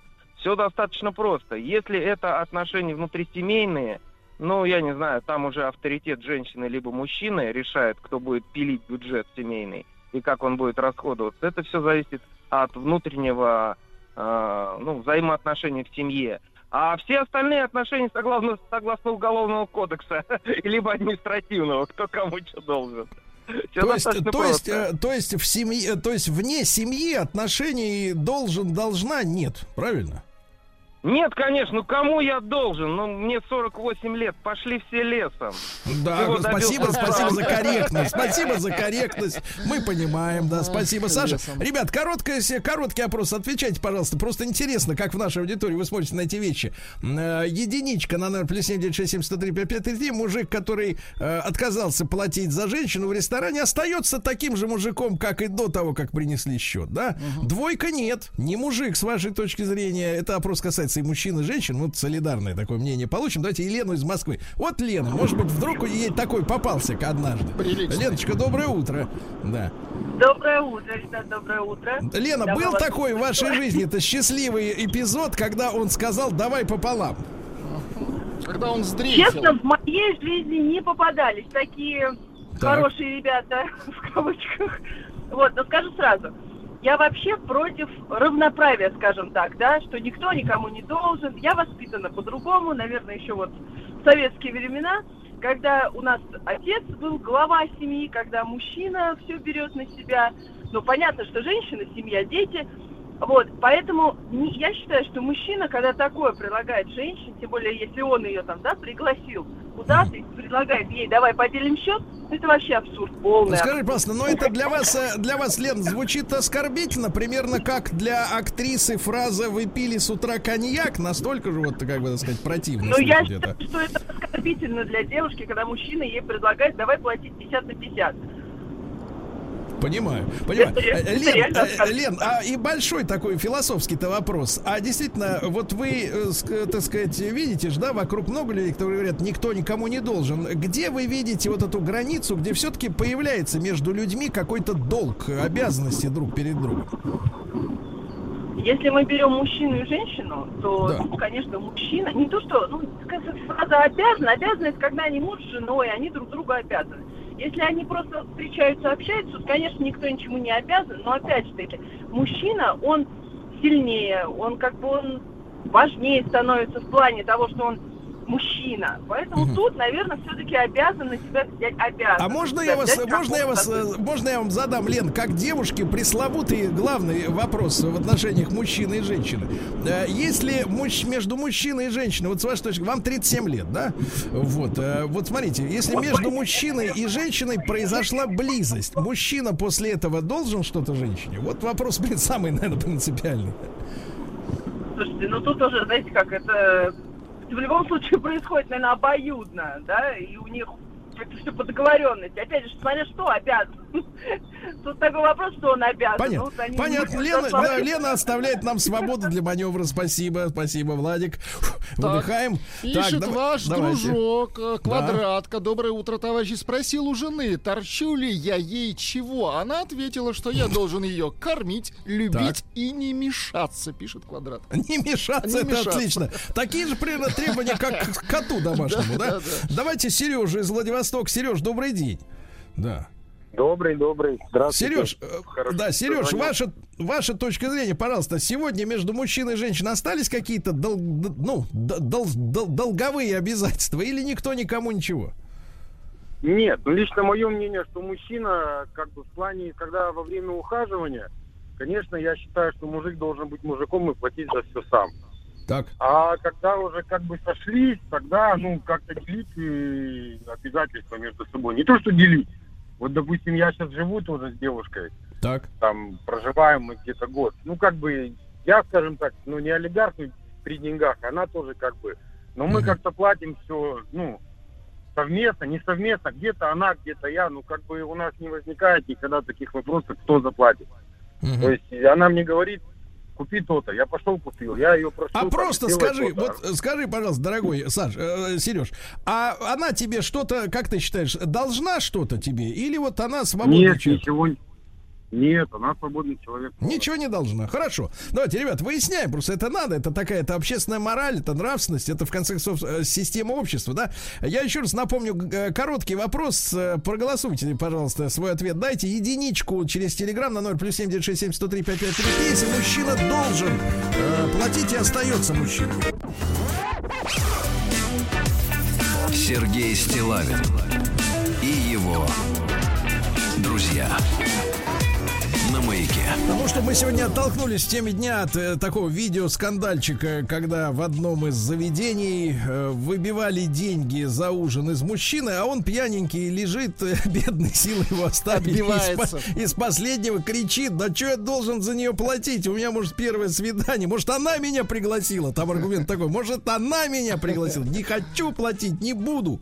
Вот, э, ребята, еще раз э, давайте э, четко. Единичка на 0 плюс 7 967 103 553. Мужчина, отказавшийся платить за женщину в кабаке, остается мужчиной. Двойка нет, не остается. Не мужик такой, да.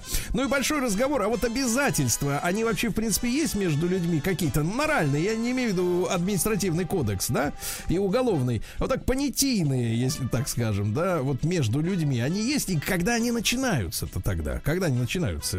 Просто вот привет и уже должен или, или когда? Да, Сашу из Томска послушаем. Александр, добрый день. Да. А, Добрый день, здравствуйте, Сергей, здравствуйте, Да. Влад.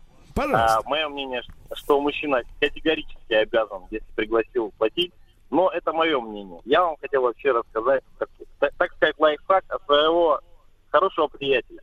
Так. Сразу могу заявить, что не поддерживаю его э, позицию, но пригласив девушку в кафе-ресторан, э, перед тем, как несут счет, он приглашает ее к себе домой для дальнейшего хорошего продолжения вечера. Если девушка соглашается, он платит, и все нормально, они, они едут. Если нет, то счет разделяется. Так, И что понятно. Самое, что самое, да, Да. самое интересное.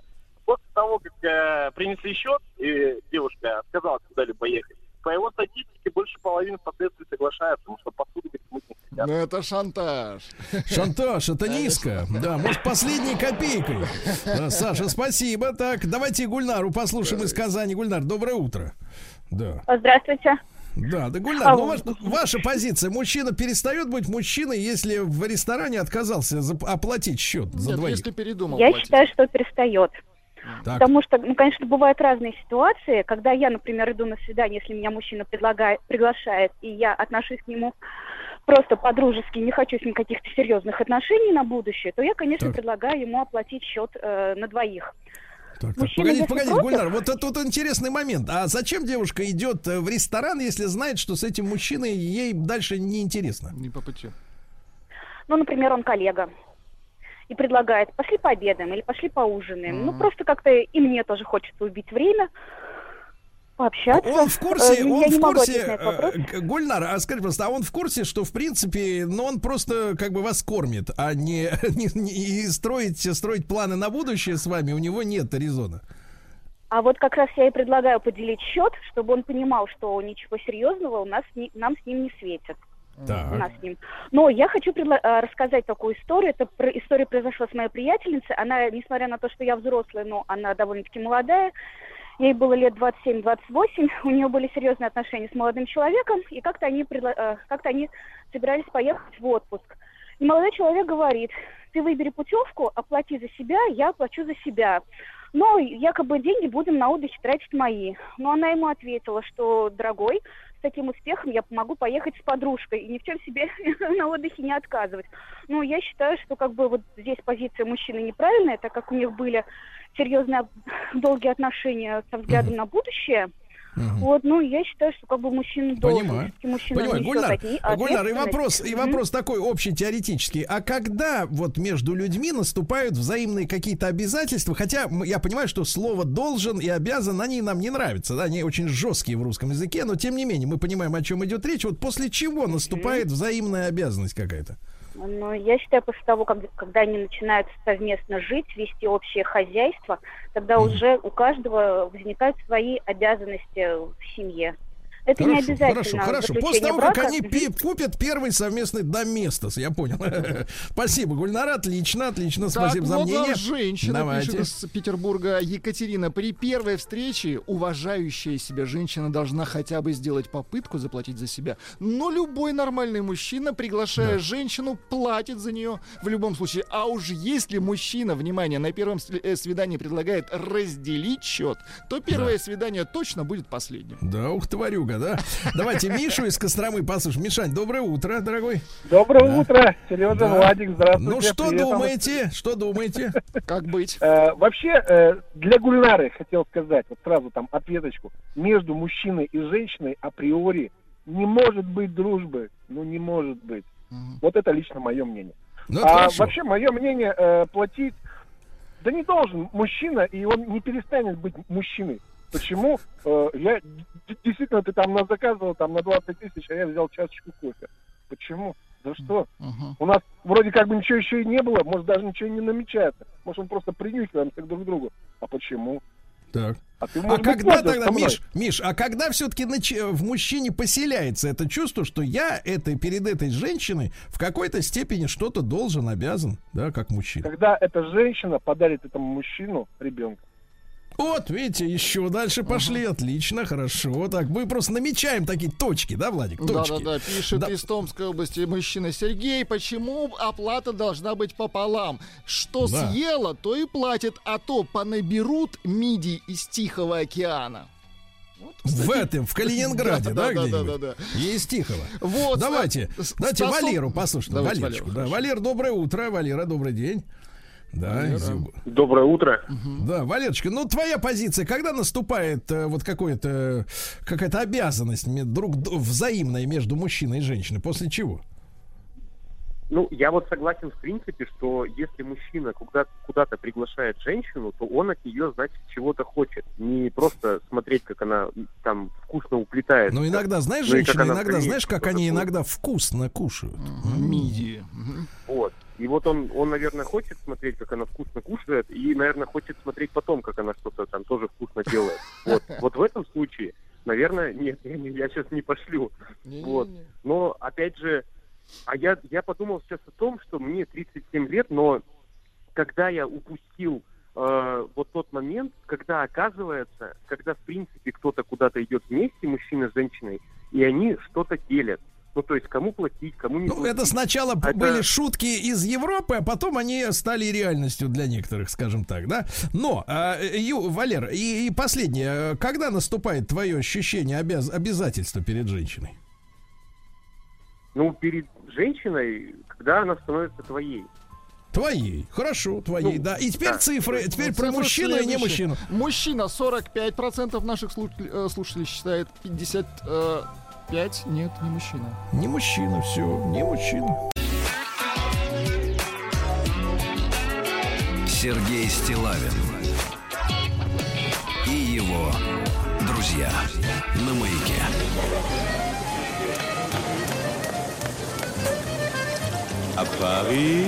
Отпуск каждый день. Ах, вот оно как, да? Ну что ж, друзья мои, продолжаем мы наш проект «Отпуск э, каждый день». И вы знаете, что все это лето мы будем, мы до последнего, до 31 августа будем задумываться Очень над хорошо. вопросом, где провести лето. Да. И, конечно же, не только наша страна, но от Дальнего Востока до Западной Европы. И по э, заглавному ролику вы уже поняли, что дрогнула э, рука Владика, и он показал, указал ка- на пальцем на карту Франции. Да. На этой неделе Франция, ребятушки, не только у нас, у физиков и лириков, и, конечно же, у в шоу Картаева и Махарадзе это будет чуть позже. Ну, а начнем мы сегодня с символов Франции и их значения. Потому что, потому что отправляясь в гости в другую страну, надо, ну, хотя бы даже в мечтах своих отправлять, понимаете, да, не физически, конечно, никто не, при- никто не призывает арендовать бизнес-джет за миллион и, так сказать, э, э, и, я не знаю, каким-то образом делать визу, каким непонятно. Но, э, тем не менее, у нас есть представление о символах э, страны, да, о- об их значении, значимости для этой страны. Конечно, если такой человек, как Владик, например, подумает, что Франция ограничивается кальвадосом и э, круассаном, То то нет. это неправильно, неправильно. Согласен. Я рад приветствовать на связи с нашей студии Светлану Печорину, дипломированного преподавателя французского, э, сертифицированного преподавателя Делф. Э, Светлана, доброе утро. Да. Доброе утро. Да, Светлана, ну, мы с, с символами-то Франции хорошо знакомы, да? Э, Женщина, опять же, наверное, вспомнят, конечно, Шабли. Ну, Вот, э, модницы из ЦУМа вспомнят э, э, Кристиана Лабутена, да, и прочие, так сказать, вещицы. Но это все как бы коммерческая история, да, скорее, потому что, потому что вот читая тех же современных французских писателей, вижу, что само французское общество, например, раздражено тем, что э, сейчас со Францией, с Францией ассоциируются дорогие модные бренды, большинство из которых не может себе обычный француз, например, позволить, да, и вот я читал эти откровения. Э, Но, а на самом деле, вот чем действительно, Светлана, дорожат э, французы? Что для них символ их страны? Ну, французы дорожат своей историей, своей культурой. И вообще они такие довольно традиционные люди. И, наверное, если спросить обычного, скажем так, среднестатистического француза, то он назовет прежде всего символом Франции это свой флаг, свой гимн и Марианну. Вот такие вот более, я не знаю, что ли, в какой-то степени политизированные Марианна, но, ну, не Марианна менее, это не... Светлана, Марианна это не из сериала латиноамериканского «Богатые тоже плачут», да, нет. насколько я понимаю? Конечно же нет. Марианна это такая а, женщина, немножко воительница, такая представь, она как, как символ, инкарнация свободы, равенства, братства, да, вот это опять-таки девиз французский, да, égalité, fraternité, liberté, вот это вот все свойственно французов, это именно, это и будет их символом их страны для самих французов. Ну, а вот я, я понимаю, что вот несколько раз читал, что красивых женщин во Франции, да, периодически уполномачивают там год, по-моему, носить это звание символа Марианны, да? То есть э, А, не и то, модели, что- модели, актрисы иногда становятся, да, вот носительницами. А, а какие из них, кто вам запомнился? Да, значит, Марианна, вообще она представлена сейчас там в каждой мэрии, можно найти бюст Марианны, и на самом деле это большая честь, если там какой-то известной знаменитой актрисе, там, я не знаю, или модели, э, если ей предлагают стать лицом, лицом республики. Ну и, в общем-то, за историю, да, у нас и Брижит Бардо представляла, да, давала свое лицо, скажем так, да, для этого символа и Мирей Матье, и модель э, э, Летиция Каста, Катрин Денев, да, в общем-то, такие э, имена, которые знакомы русскому человеку тоже. Вот. А сегодня, сегодня последняя, последняя Марианна, это Эвелин Тома, это журналистка и ведущая. Ну, такую мы не знаем. Помню, что Летиция Коста была такая Да, модель, да. да. вот как, как вот некоторые- да, да. да, да, да. А, э, Светлана, ну вот смотрите, из каких-то классических вещей, да, э, мы, мы вспоминаем, например, береточку французскую, да? Да. Вот, прав- э, они обычно у художников, вот, да, особенно если художник, например, где-нибудь в России э, на какой-нибудь там субботней или воскресной уличной выставке продажи изображает из себя художника, он обязательно береточку так натянет ее, подомнет. Ну, не на манер, конечно, так сказать, э, морпехов. Ну, так, тем не менее, элегантно как-то разместит на голове. Вот э, для Франции сейчас бе- беретка осталась каким-то символом национальным или уже все? Ну, скорее нет, это все-таки стереотип уже скорее, да. Долгое время берет действительно был довольно популярен и распространен во Франции, потому что это вообще на самом деле берет, это был такой головной убор пастухов, которые пош- пасли там в горах, там, не знаю, коз, овец, там еще кого-то. Она очень удобная была, ее можно было снять, вернуть, засунуть в карман, в общем-то, вот это вот удобство э, и стало причиной его распространения по всей территории Франции. Но, но уже вот в послевоенные годы, конечно, берет уже потерял такую свою актуальность, и чаще можно во Франции, наверное, все-таки туриста встретить в берете, чем коренного француза. Понимаю, понимаю.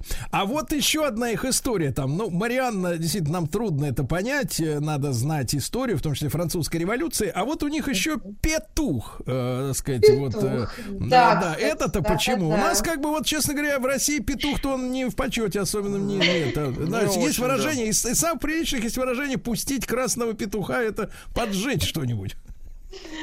Так, петух, на самом деле, чтобы понять, почему вообще петух именно вот такой символ, э, символ Франции, даже животное такое Франции, да, это нужно вообще уйти э, корнями очень-очень далеко, еще в те времена, когда Франции не было, когда территория, которую занимает современная страна, называлась Галлия. Галлия. И дело в том, что по латыни, французского языка тоже еще в те времена не было, да, все говорили на латыни, по латыни петух это был галлус, и галл, да, то есть житель страны Галлия, это тоже было галлус, то есть одинаково произносились эти слова. И То вот есть они, петух они были петухами. пошло. То есть там жили петухи, по сути. Так, хорошо. В общем-то, вот из-за этой игры слов вот этот петух и прижился. Ну, и, не знаю, как у нас медведь, у них вот петух — это символ Франции. Мгм. С тех пор и пошло. То Так есть, и в принципе, он может и клюнуть, да, если что. Ну, понимаю. Понимаю. Да-да-да. Друзья мои, с нами Светлана Печорина, дипломированный преподаватель французского. Мы говорим о символах Франции, об их значении, потому что на этой неделе в нашем проекте э, по отпуск каждый день мы с этой, ну, одной из любимых, наверное, действительно европейских стран, э, э, разгов- о ней, об отдыхе в этой стране мы говорим. И, честно говоря, естественно, наверное, Франция у многих из наших людей ассоциируется прежде всего с Парижем. Париж замечательный город, если бы там не было так натоптано, да, Э, вот, э, скажем так, приезжими, которые, ну, часть из которых приезжие, как и мы, а еще есть значительная часть, которые приехали и уже уезжать они не хотят оттуда, да, вот. А, но мне, честно говоря, поскольку я несколько раз действительно бывал во Франции, могу вспомнить с удовольствием эти моменты, особенно, честно говоря, запомнилась сельская Франция. Сельская Франция, Владик, чтобы вам было интересно принимать участие Да-да-да. в нашей дискуссии, вам скажу так, когда ты заходишь просто в сельский магазин, и где, э, значит, ты можешь приобрести шикарное вино за 3 евро, от местного винодела, понимаете, Это да? и А- есть счастье. а вкус у него, а вкус у него, знаете, на мой, на мой босяцкий, э, на мой босяцкий взгляд, а, лучше, лучше, чем у маркированных самыми элитными, Дорогих. так сказать, штемпелями, да. Вот, э, действительно, мне очень нравится сельская Франция. У них, кстати, очень простая, я понимаю, что я забегаю немножко вперед, э, скачу по темам, но у них очень простая сельская кухня, она сродни русской. То есть э, э, то, то, что мы привыкли есть в так называемых французских ресторанах, вот к реальной э, такой нормальной французской массовой кухне не имеет никакого отношения, да, вот это вот из серии, знаете, как м, тарелка метр на метр и в середине что-то там вот там плюхнуто, да, там с чайной ложки. Это не про Францию. Так вот, э, если переходить к гастрономии, да, все-таки уже дело к обеду потихоньку движется медленно, да.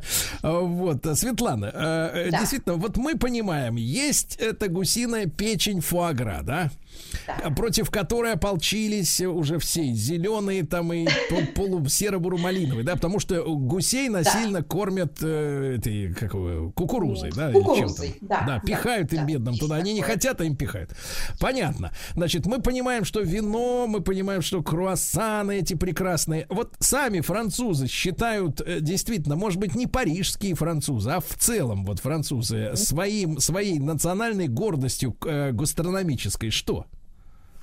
На самом деле на этот вопрос э, каждый француз, я думаю, ответит по-разному, потому что э, в нашем представлении вот то, что вы сказали, да, уже как сказали, да, вот для, у нас есть картинка французской кухни, а у француза они скорее будут говорить о своей какой-то локальной кухне, и житель Прованса назовет там, я не знаю, свой буябес или там ницкий салат, это для него будет его э, родная кухня, скажем так, да, а я не знаю, житель региона Британь назовет свои э, гречневые галеты, блины. Вот. И, и назвать какое-то такое единое блюдо, которое объединяло бы всех французов. Ну вот да, фуагра, они все едят прям, не знаю, наверное, сто процентов они едят его. То э, есть, на Светлана, Рождество. Светлана, правильно ли я Да. понимаю, что единственным, э, так сказать, родственником нашего борща является фуагра? Ну, я имею в виду тотальным, тотальным символом, против которого ополчились даже уже домохозяйки, и они сейчас уже, вот наши женщины так язвительно говорят, я борщ варить не буду, я тебе не буду варить борщ. То есть там вот э, вместо борща, и объединяющее всю страну, это вот только фуагра. Во всех остальных землях, да, э, кухни разные. Разные, ну, можно еще что назвать такое, что объединяет, да, фуагра, потом устрицы, например, они, в принципе, все их едят, сыры, конечно же, да, во всяких разных видах, тоже это все свойственно всем французам, Э, круассаны, багеты, конечно же, тут сюда же вы тоже, Да. без этого никак. Светлана, и тут вопрос, вопрос. И наверняка вы же бывали неоднократно во Франции, правильно? А да, вот конечно. вам, как женщине, особенно хочу задать вопрос, как мужчина.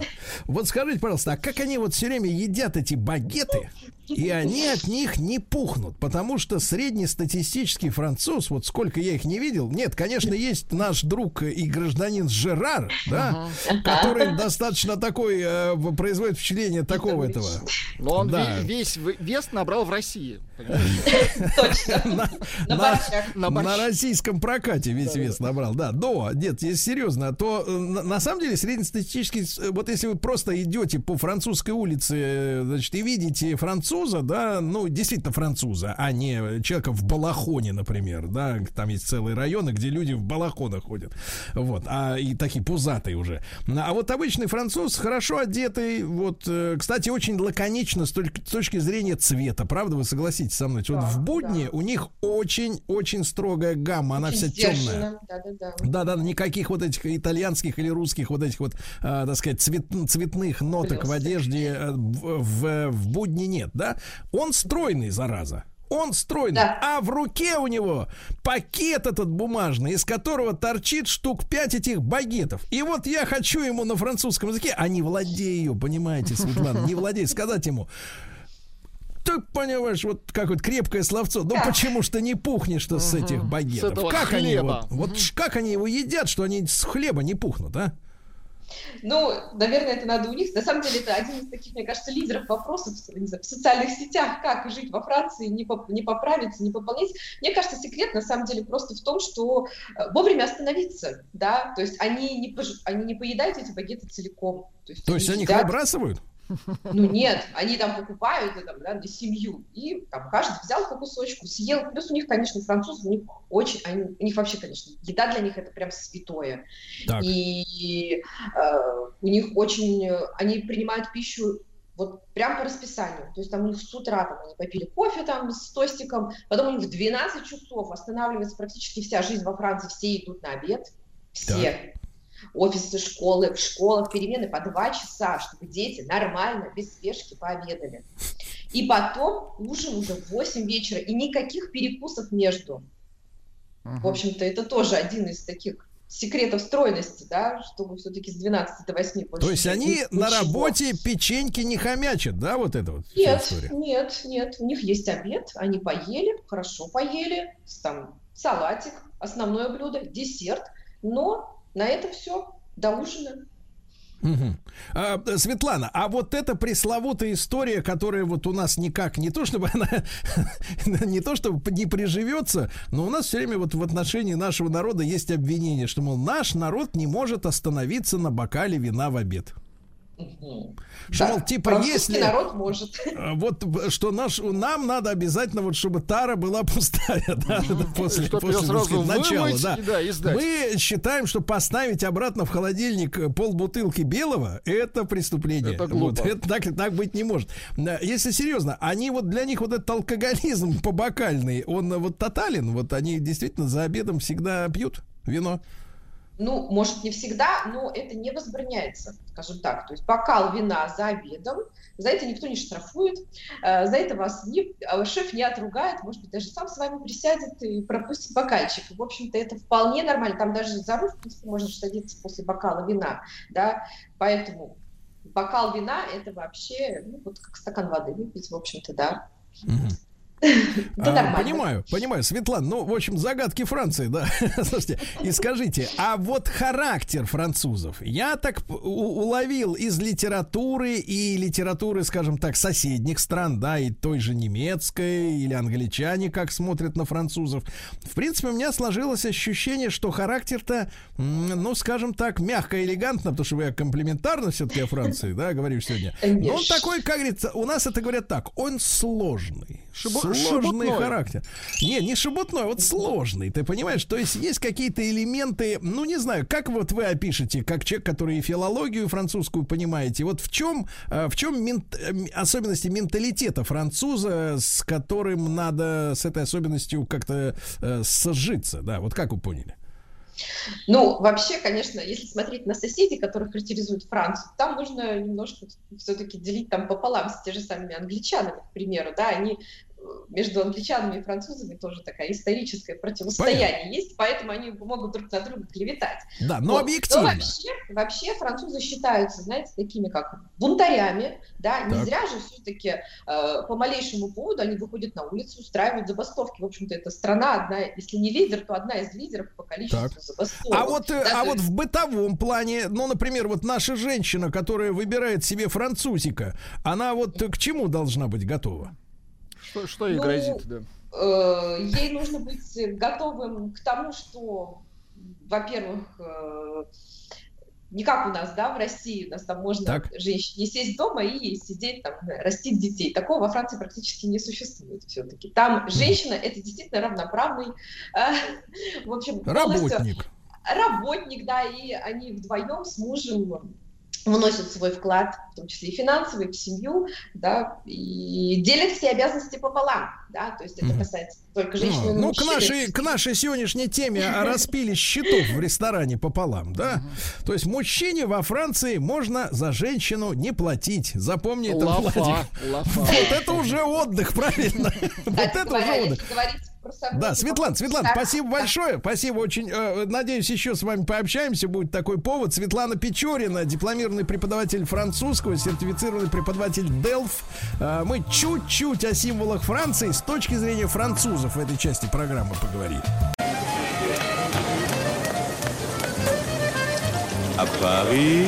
Отпуск каждый день. Да, друзья мои, э, вы не ожидали, возможно, но на этой неделе у нас Франция.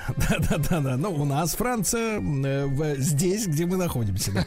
Э, каждый у себя будет думать о Франции. Ну и вы знаете, что не только, конечно, эта страна, но и Дальний Восток, и наши курорты, и европейские. Обо всем успеем поговорить этим летом, чтобы принять, ну не то чтобы решение, а так, опять же, про некоторые страны пофантазировать. Ну, это скорее, познавательная да. программа. Ну, скорее. познавательная программа, да, конечно, да.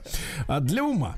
Так вот, э, друзья мои, а, я рад приветствовать на связи с нашей студией Андрея Захарина, журналиста, главного редактора издательского дома «Гастроном». Андрей, доброе утро. Привет, Сергей.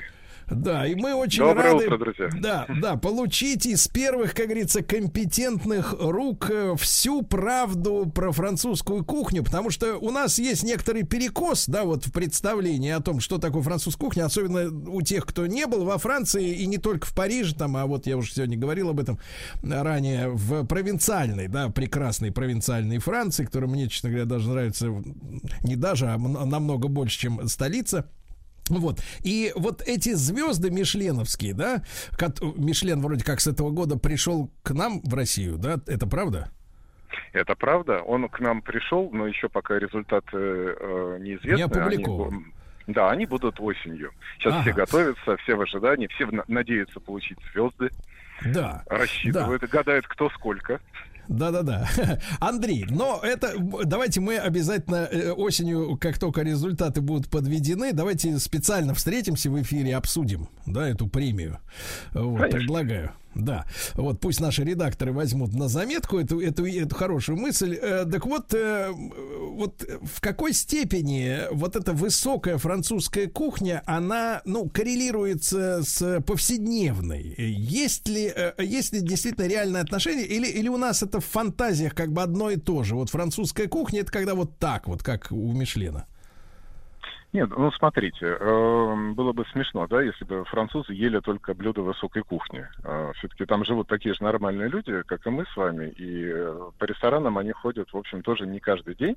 Хотя культура, скажем так, питания в ресторанах в Европе, не только во Франции, в Европе, в принципе, это более такая распространенная история. И там действительно есть традиция ходить там на завтрак и э, перекусывать на обед, и э, большую часть ужинов тоже проводить в ресторане. Но безусловно, это не рестораны высокой кухни каждый день. Это бистро, это такие гастробистро, а, какие-то тоже кофейни, закусочные. Ну, в общем-то, нормальная человеческая еда.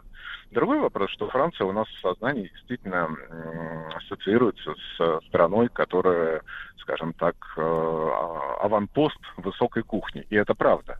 Потому что действительно мэтры вот французской кухни, там, возьмем Эскофье, Дюкас, Бакюс, вот эти имена известны всем, и это великие шеф-повара, которые заложили основу действительно не только французской высокой кухни, но и мировой высокой кухни. Mm-hmm. Ну, что греха таить, в общем-то, большинство мировых кухонь, они все равно а, в той или иной степени основываются на каких-то наработках из Франции, поскольку Франция — это родоначальник вообще, в принципе, высокой кухни. Андрей, вот. а вы сказали вот об этих принципах, да, заложенных. Вот в чем они заключаются? Можно это как-то вот проиллюстрировать? А вы, а вы знаете, это база. Это, тут ничего ведь э, сложного нет. Э, если мы говорим э, сейчас о современной да, французской кухне, она такая более традиционная, более классическая, чем любая другая. То есть вот сколько у нас было модных трендов. Да, перуанская кухня, был всплеск молекулярной кухни лет 12 15 назад, а, был подъем а, новой испанской кухни, mm. и, в общем-то, и сейчас эти имена на слуху. А французы, они всегда у нас ассоциируются с чем-то классическим, с таким, знаете, то, что вот не нужно менять. Это традиции, которые заложены веками, и, в общем-то, все шеф-повара, да, с которыми я вот общался, и в том числе и наши, они признают, что несмотря на какие-то модные тенденции, да, на новые тренды, кулинарные, все равно есть база. Если шеф-повар овладел э, навыками ключевыми, он умеет э, готовить ну, грубо говоря, омлет, овсянку, кашу, рагу, э, правильно э, работать с мясом, с рыбой, э, то он сможет потом на этой базе и придумать что-то свое. Я бы сказал, что Франция, вот такая классическая, это и есть классика, это база, это основа. Основа всего, что должен уметь настоящий шеф-повар. А дальше этот шеф-повар может творить уже в русле там русской новой кухни, испанской новой кухни, мексиканской новой кухни. Но основа у него все равно, можно сказать так вот, Франция. Но в первую очередь, конечно, если мы говорим об э, европейских кухнях. Мексика, это я так немножко подзагнул, наверное, у них все-таки своя, свой путь. А, но если мы говорим о Европе, то, безусловно, Франция – это основа в первую очередь. Да-да-да, чили конкарне это наше все. Вот, Андрей. Да, а и рататуй, вот... рататуй да, наше все. Да, Андрей, а вот э, если говорить о Мишлене, да, вот мы противопоставляем повседневную и высокую, э, в чем э, сегодня принципы э, тех же звезд мишленовских? То есть за что э, там в сентябре э, какие-то из наших ресторанов э, получат вот эту награду, да? Вот э, какие, как, это какой комплекс критериев? А вот смотрите, здесь э, очень интересно правильно расставить акценты. На самом деле э, звезды Мишлен даются ведь не кухне, они даются ресторану. И э, очень многие, да, вот тоже путают, говорят, вот это шеф-повар, он обладатель звезд Мишлен. Это ошибка. А, звезды Мишлен присуждаются ресторану, не шеф-повару, не кухне, а именно ресторану. И комплекс, э, собственно говоря, вот эти критерии э, гида Мишлен, они э, касаются не только еды, они касаются также наличия определенных, э, ну, скажем, инспектор оценивает обстановку в ресторане, он э, оценивает наличие определенных, скажем так, э, каких-то базовых вещей, которые должны быть в ресторане. Он оценивает атмосферу, он оценивает работу официантов, работу хостес, работу метрдотеля. То есть это сложная комплексная система, а кухня, безусловно, э, ну, наверное, одна из самых важных составляющих, но не единственная. Но, а, это, и, но, это э, больше, но это больше половины вот этой оценки суммарной. Ну, в общем-то, да. Наверное, это, скажем так, 50% это точно, а может быть даже и больше. Ну, в первую очередь, конечно, мы приходим в ресторан а, за тем, чтобы вкусно поесть, правильно? Ну, атмосфера, сервис, это все тоже, там, винная карта, а, хорошая, это все влияет на наши ощущения. Но если шеф-повар, скажем так, не удивил, то значит все остальное нас тоже вряд ли э, удовлетворит. Mm. А, и еще один важный момент. Конечно, э, гид Мишлен это очень тоже такой традиционный, очень консервативный э, гид, за что его очень много критиковали в свое время. Э, они сейчас меняются, стараются тоже так немножечко быть, э, скажем так, в русле последних тенденций, но тем не менее все равно э, Мишлен у нас ассоциируется э, с каким-то вот таким действительно, ну, опять же, повторюсь, классическим подходом. И оценка инспекторов, она тоже базируется на каких-то вот таких вещах. Э, оценивается, безусловно, креативность шеф-повара, но в первую очередь это, конечно, какие-то базовые вещи. И сейчас современные звезды да, даются не только ресторанам высокой кухни, но уже и заведениям, э, скажем так, ну, скажем так, не, конечно, не фастфуда, но закусочные есть э, в рейтинге, э, есть э, такие ресторанчики маленькие, гастробистро есть. Э, это же не только Франция, да, мы сейчас говорим о кухне Франции, но гид Мишлен, он охватывает весь мир.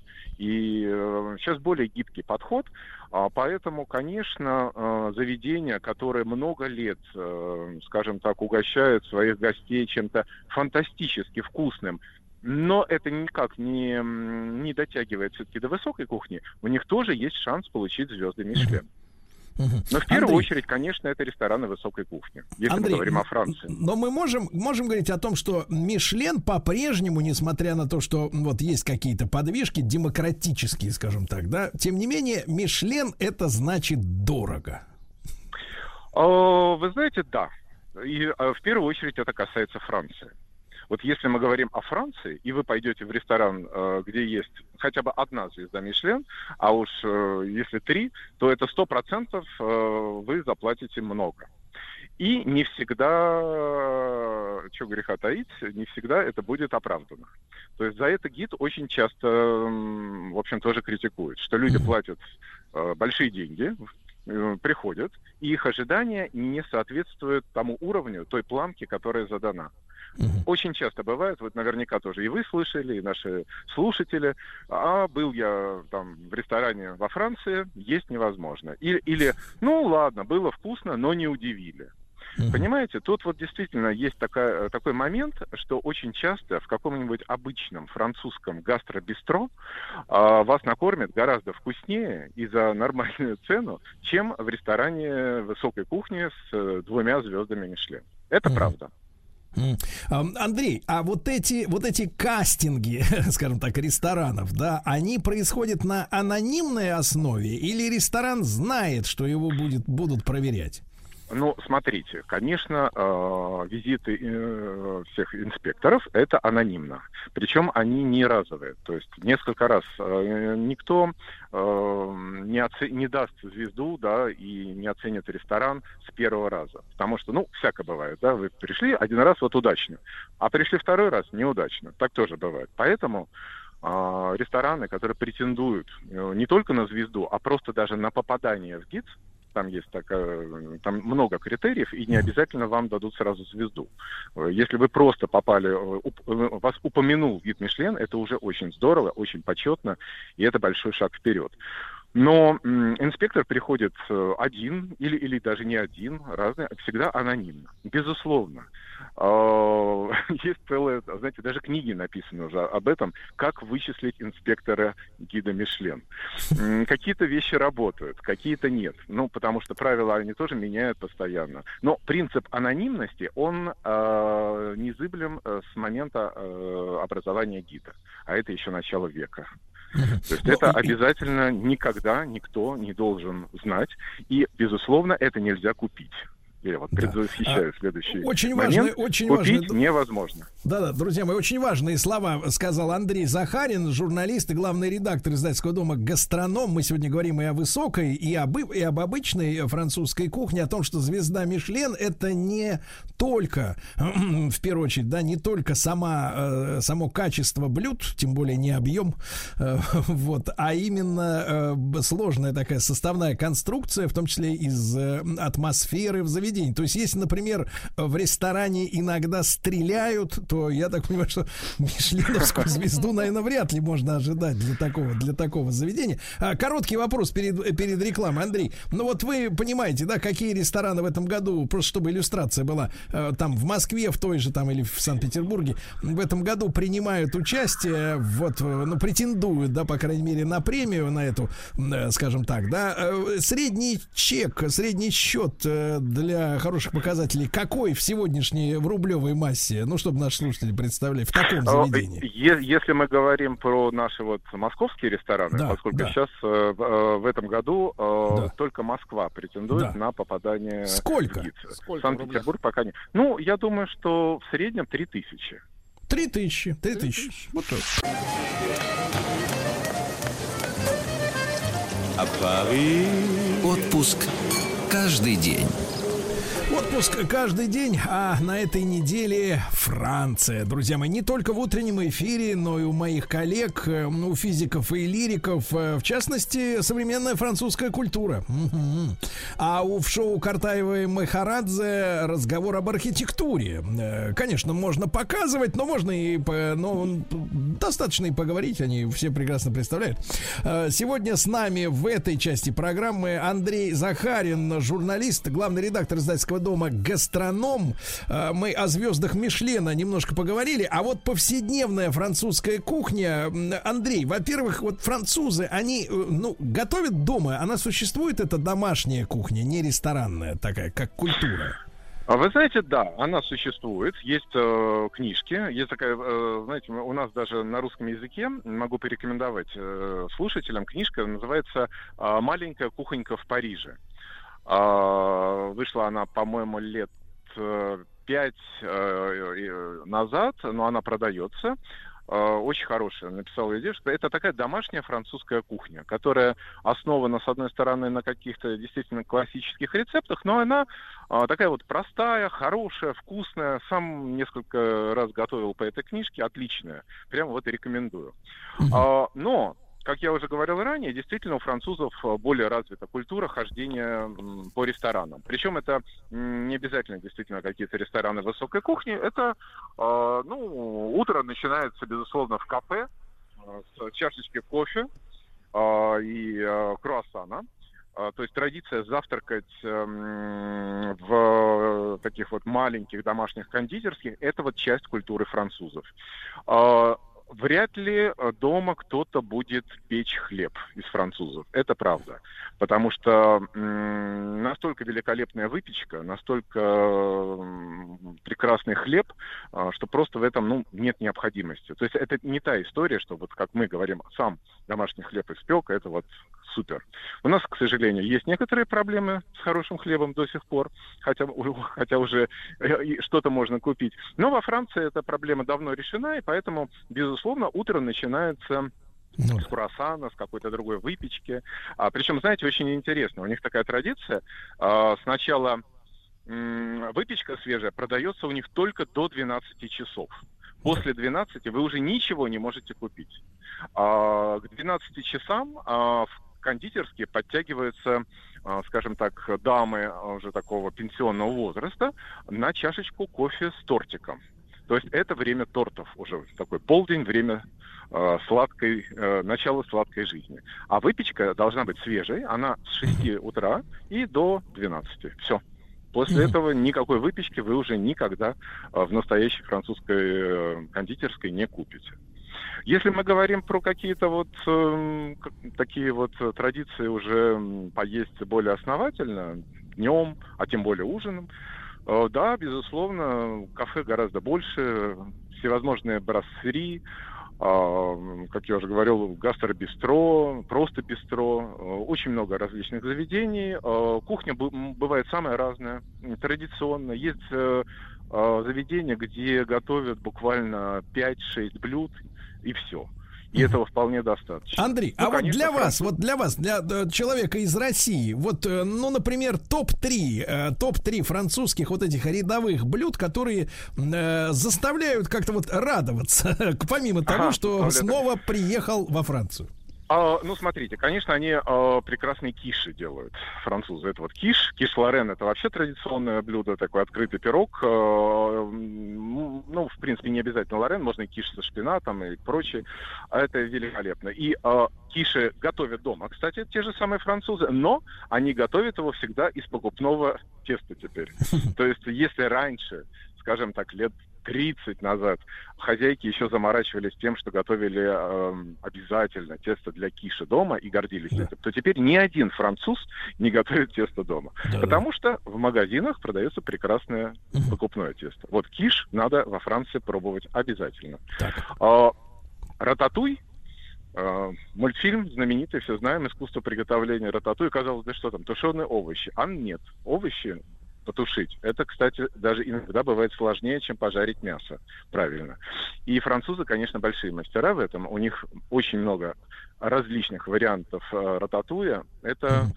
блюдо, которое, безусловно, нужно пробовать обязательно. Да. И третье. А, так, топ-3. Что же еще? Ну, не знаю, луковый суп, наверное, правильный, только в хорошем заведении, потому что французы умеют готовить луковый суп, и э, это действительно очень вкусно, это сытно, это классно. Это действительно стоит попробовать. И это э, по-настоящему луковый суп умеют готовить только во Франции. А, а Андрей, вообще, то есть совет... могу ли я могу ли я перефразировать ваше ваше последнее замечание, что в России бессмысленно искать луковый суп? Луковый суп нет, я бы не советовал. Вот э, положил руку на сердце, ни разу я не встречал э, у нас э, правильный луковый суп. Как бы вот даже во французских заведениях, которых Жаль, ведь сколько лет уже, мало. сколько лет уже ездят, а все, все никак все никак не нахватаются. Да. А, Андрей, я буду счастлив э, встретиться с, с вами снова в нашем эфире. Ну, в частности, мы уже договорились про э, осень, да? Э, Вот, Давайте, после того, как у нас вручат звезды Конечно. вожделенные. Конечно, это, это требует, э, требует профессионального комментария, тем более от такого замечательного э, значит, докладчика, как Андрей Захарин, журналист, главный редактор издательского дома «Гастроном». Ему огромное спасибо. Ну, а наш цикл «Оп- «Отпуск каждый день» э, продолжается и сегодня в эфире моих коллег, и завтра, и всю неделю про Францию.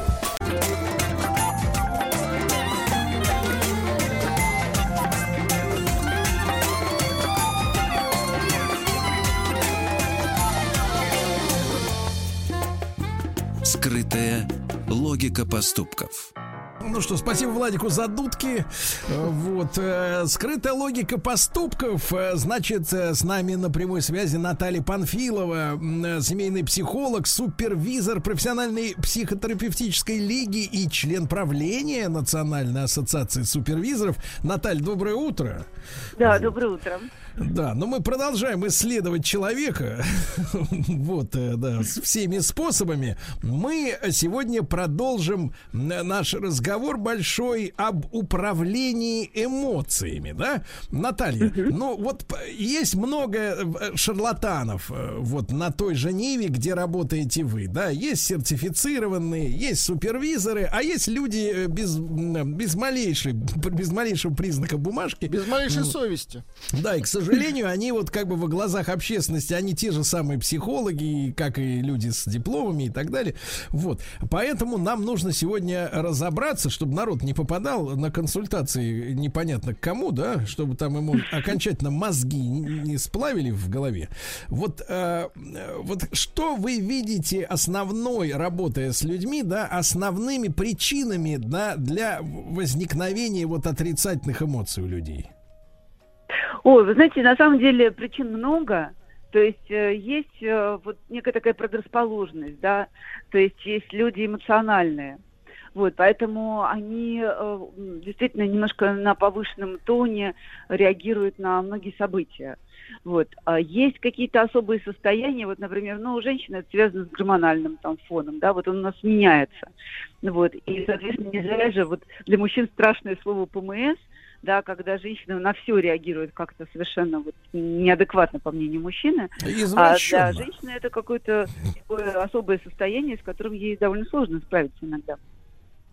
А можем ли мы, можем ли мы, потому что мы, мужчины и женщины, все-таки растут, э, развиваются, да, и всю жизнь живут со своими гормонами по-разному, да? Можем да, ли мы да. так вот, э, ну, скажем, э, в сравнении с чем-то, поскольку мужчине не дано пережить эмоций, да, женских и, наверное, наоборот, вот, скорее всего, вот, чтобы нам было мужчинам понятней, э, что там происходит вот в этот период в голове или еще где, значит, как говорится, у женщины, чтобы нам стало вот яснее, что действительно это проблема, которая не заключается в следующем, что возьми себя в руки, как говорят, например, отцы своим дочерям, да, например, возьми Да, себя в совершенно возьми себя в руки, да. А некоторые, кстати, женщины говорят, что вот ПМС и поведение женщин это зависит от воспитания, ну, видимо, от такого, от сурового. А, Вот можете с чем-то, э, с чем-то э, не уникальным, а вот обыденным в нашей жизни сравнить вот эти ощущения. Что там у вас, как говорится,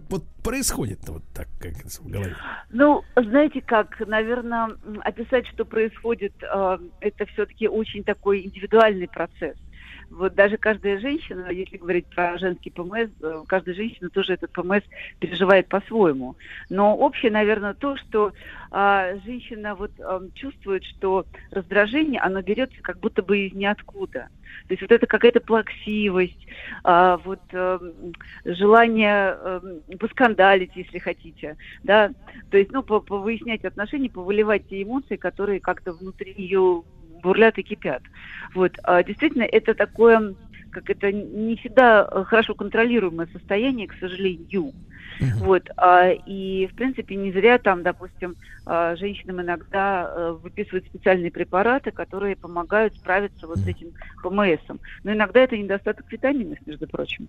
Вот, то есть вот так называемый банальный авитаминоз, которым все сейчас пугаются в эпоху коронавируса, вот, он тоже выстреливает иногда таким образом, что женщине довольно сложно справиться с вот э, таким резким подъемом вот этого эмоционального фона. То есть она просто вот- раздражительна и все. То есть Наталья. она думает, что это я так взвелась. Да. Наталья, а вот тогда вопрос принципиальный. А это вот скандальность и раздражительность, так если объективно говорить, она в большей степени направлена на личную сферу? Или женщина может, например, и так, с такой же легкостью, как, например, своего мужчину, послать и начальника на работе? Или все-таки на работе как-то все-таки вот что-то что-то удерживает от э, э, такого уж конфликта жесткого?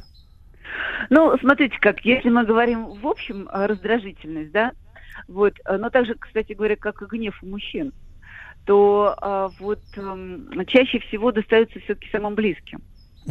А, человек со- социальное существо, то есть мы как-то вот эм, в социуме ведем себя м, посдержаннее и поспокойнее. Вот, потому что, ну, как, есть уголовный кодекс, есть административный кодекс, есть вообще там угроза увольнения, и это на самом деле такие серьезные сдерживающие факторы для того, чтобы прикусить язык и вообще как-то вот, ну, скрепиться и не выплескивать свои эмоции. Неважно, там, ПМС у тебя, там, ты не умеешь управлять гневом или еще там что-то, у тебя какое-то особое состояние. Вот, и не зря же человек, который начинает там, не знаю, вести себя везде неадекватно, то есть ругаться, не знаю, там, в Сбербанке, вот, а, там в каком-нибудь магазине, вот, или с начальником, ему говорит, ну все, слетел с катушек.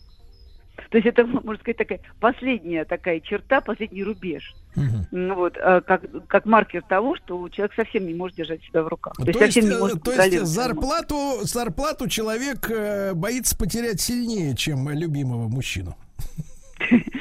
Ну, вы знаете, дело, наверное, не в зарплате, а в том, что э, любой человек, он думает о том, как его оценивает э, его ближайшее окружение. А тут это ближайшее окружение в виде еще начальника, который может тебя депримировать или вообще просто выкинуть с работы. Поэтому это вот, э, знаете, как это касается так называемых наших базовых потребностей. Потому что если человеку нечего кушать, то он не просто будет э, в стрессе, ему будет вообще ни до чего. То есть ему будет не до каких-то там своих телекитришечек, киношек, там, даже не до секса.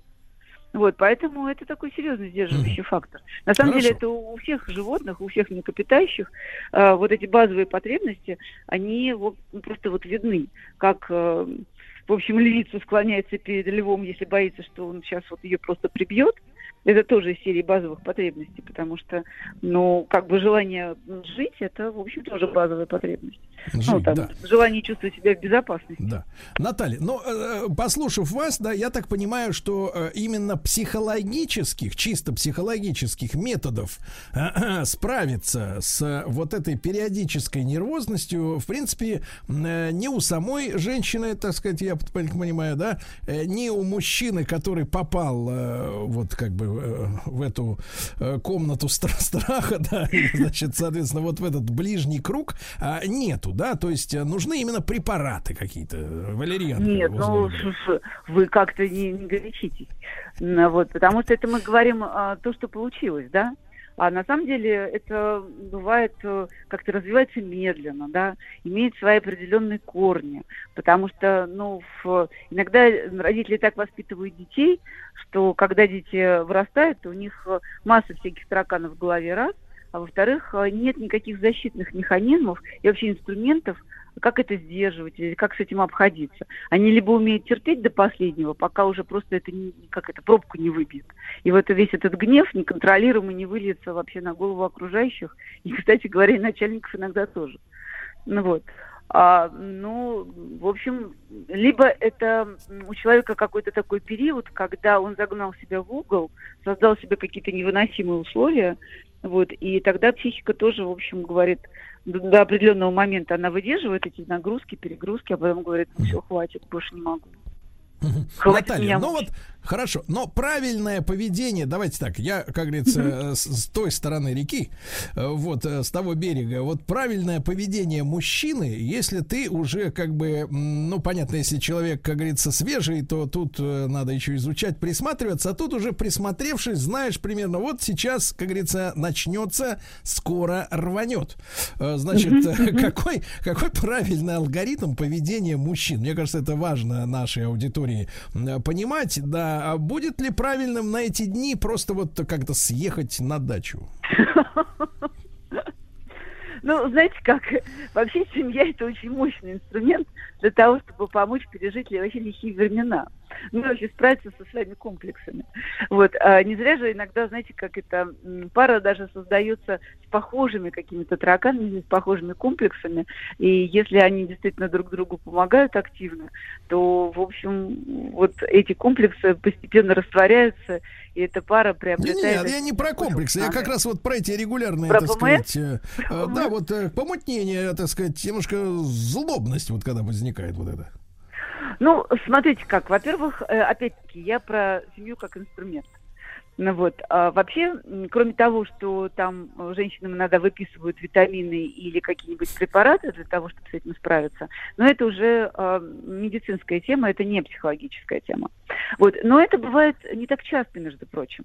То есть, э, ну, как любое отклонение такое вот от нормы, если оно, мы говорим про серьезное, э, то это 5-7% вообще-то. Все остальное это психология, с которой вполне либо семья так. может справиться, либо сама женщина. Ну вот как справиться, вот мужчине помочь, помочь этой женщине справиться? Вот что надо правильно сделать? Ты видишь, ее прям трясет, хочет поругаться. Не так, например, не так нож вонзил в сосиску, например, а ее это взбесило. Что делать? А, смотрите как. А, вот для того, чтобы справиться с такими вещами в семье, внутри семьи, вот лучше всего договариваться заранее о том, что будет происходить. В принципе, действительно, я знаю семьи, которые на вот время, когда у женщины ПМС, а, они устанавливают какой-то такой график, когда так. они реже пересекаются, да, это тоже помогает. График Потому посещения что, душа, да, я так понимаю? Ну, не знаю, там ходит э, на спорт заниматься, или там эта женщина запланирует себе какую-нибудь встречу с подружками, чтобы, в общем, uh-huh. немножко как-то э, расслабиться и переключить внимание на что-то другое. Но, в принципе, если э, вот в, э, этот конфликт дозреет прям вот непосредственно э, в замкнутом пространстве, то есть дома, да, то есть мужчина видит, чувствует, что женщина там, я не знаю, пустила слезу, да, не по делу, так. Ну да. вот, и непонятно из-за чего вдруг она там, не знаю, начинает плакать, да, вот, то э, на самом деле один из таких простых самых способов это обнять ее как маленькую девочку, сказать, ну что ты, все будет хорошо. И э, опять-таки некоторые мужчины говорят, ну как, она же начинает биться в руках, как пташка, говорит, оставь меня в покое, там еще да. что-то такое. Значит, тогда нужно прижать покрепче. Вот просто То прижать все-таки, покрепче. Все-таки насилие, да? Нет, нет, нет, нет, не в этом смысле, а в том смысле, что, понимаете, как вот это вот э, особое состояние, оно действительно странное даже для самой женщины. Она, по, по сути дела, ну, плохо понимает себя и плохо понимает, как э, себе помочь с этим справиться. То есть себе не а хозяйка а вот, в этот момент, да? Да, да, в каком-то смысле, да. Угу. Потом это, это, это все отпускает, и она думает, господи, что такое со мной было вообще. Угу. Вот, а а сколько надо, момент... Наталья, держать вот так вот силой? Держать-то? Ну, Примерно. пару минут. Ну, пару, пару минут. минут. А если продолжает да. биться? Нет, нет, нет, нет, ну это знаете как, мы все-таки не берем там психоз, да, мы берем какие-то uh-huh. здоровые отношения. Потому что, как правило, это вот какой-то просто импульс, да. Не-не, просто хочу э, понять, вот если через две минуты не угомонилась, отпускать, да, все-таки дальше. Ну да, да, да. И если ну, дышит, словами, конечно. Ну ладно, ладно, да, в общем. Да. Ну Давай, ладно, да. ладно. И вообще лучше все-таки на дачу. Я понял вашу мысль, да. Все-таки съехать, съехать. Я хорошо, хорошо. А Наталья, еще один важный момент, да, важный момент. Вот перенос, это тоже отдельная, конечно, большая тема, перенос э, негатива из одной, грубо говоря, социальной сферы в другую. Да? Друг... О, Когда... это вообще вечная тема. Это, угу. это огромная вещь, да. Вот э, существуют ли, как говорится, методы, когда, ну, например, скандал на работе, да, не станет поводом для того, чтобы э, переругаться дома с близкими, которые, в принципе, ни при чем. Но накрутили так, что, извини меня, дальше вот опять, так сказать, вот это раздражение, да, гнев гнев. Э, и вот э, что делать в этой ситуации? Как, как домой вернуться благостным? Вот. Ну, смотрите, как вообще очень важно в, иметь механизм переключения. Так. Вот. И в этом смысле э, любые семейные ритуалы, они как-то помогают это сделать.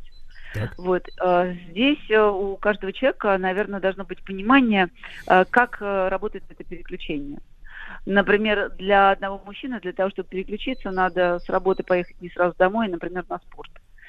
Тогда у него вот этот момент переключения с работы на дом все-таки происходит. Ну или так То есть, более плавно. то есть, э, то есть если переводить, э, если переводить на русский язык, вот этот переключатель это некая прослойка, тамбур какой-то.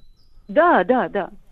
Вот, а, то есть, знаете, как есть даже техники того, а, как а, мужчина не сразу выскакивает из машины и бежит домой злой как черт, вот, Так. и дальше, значит, набрасывается там на детей, на жену, там, с какими-то там пустяшными... с Нет, пустяшными нет, он сначала заезжает Это в магазин по- э, в пятерочку, берет нарезку колбасы и ест около дома, значит, эту пачку, и потом уже спокойно идет домой. да? Лакомится, да, а потом уже радостный идет А домой. потом изображает из себя любителя диеты. Чистит Ну, знаете как, вот э, в ка- в каком-то смысле это зона ответственности самого человека.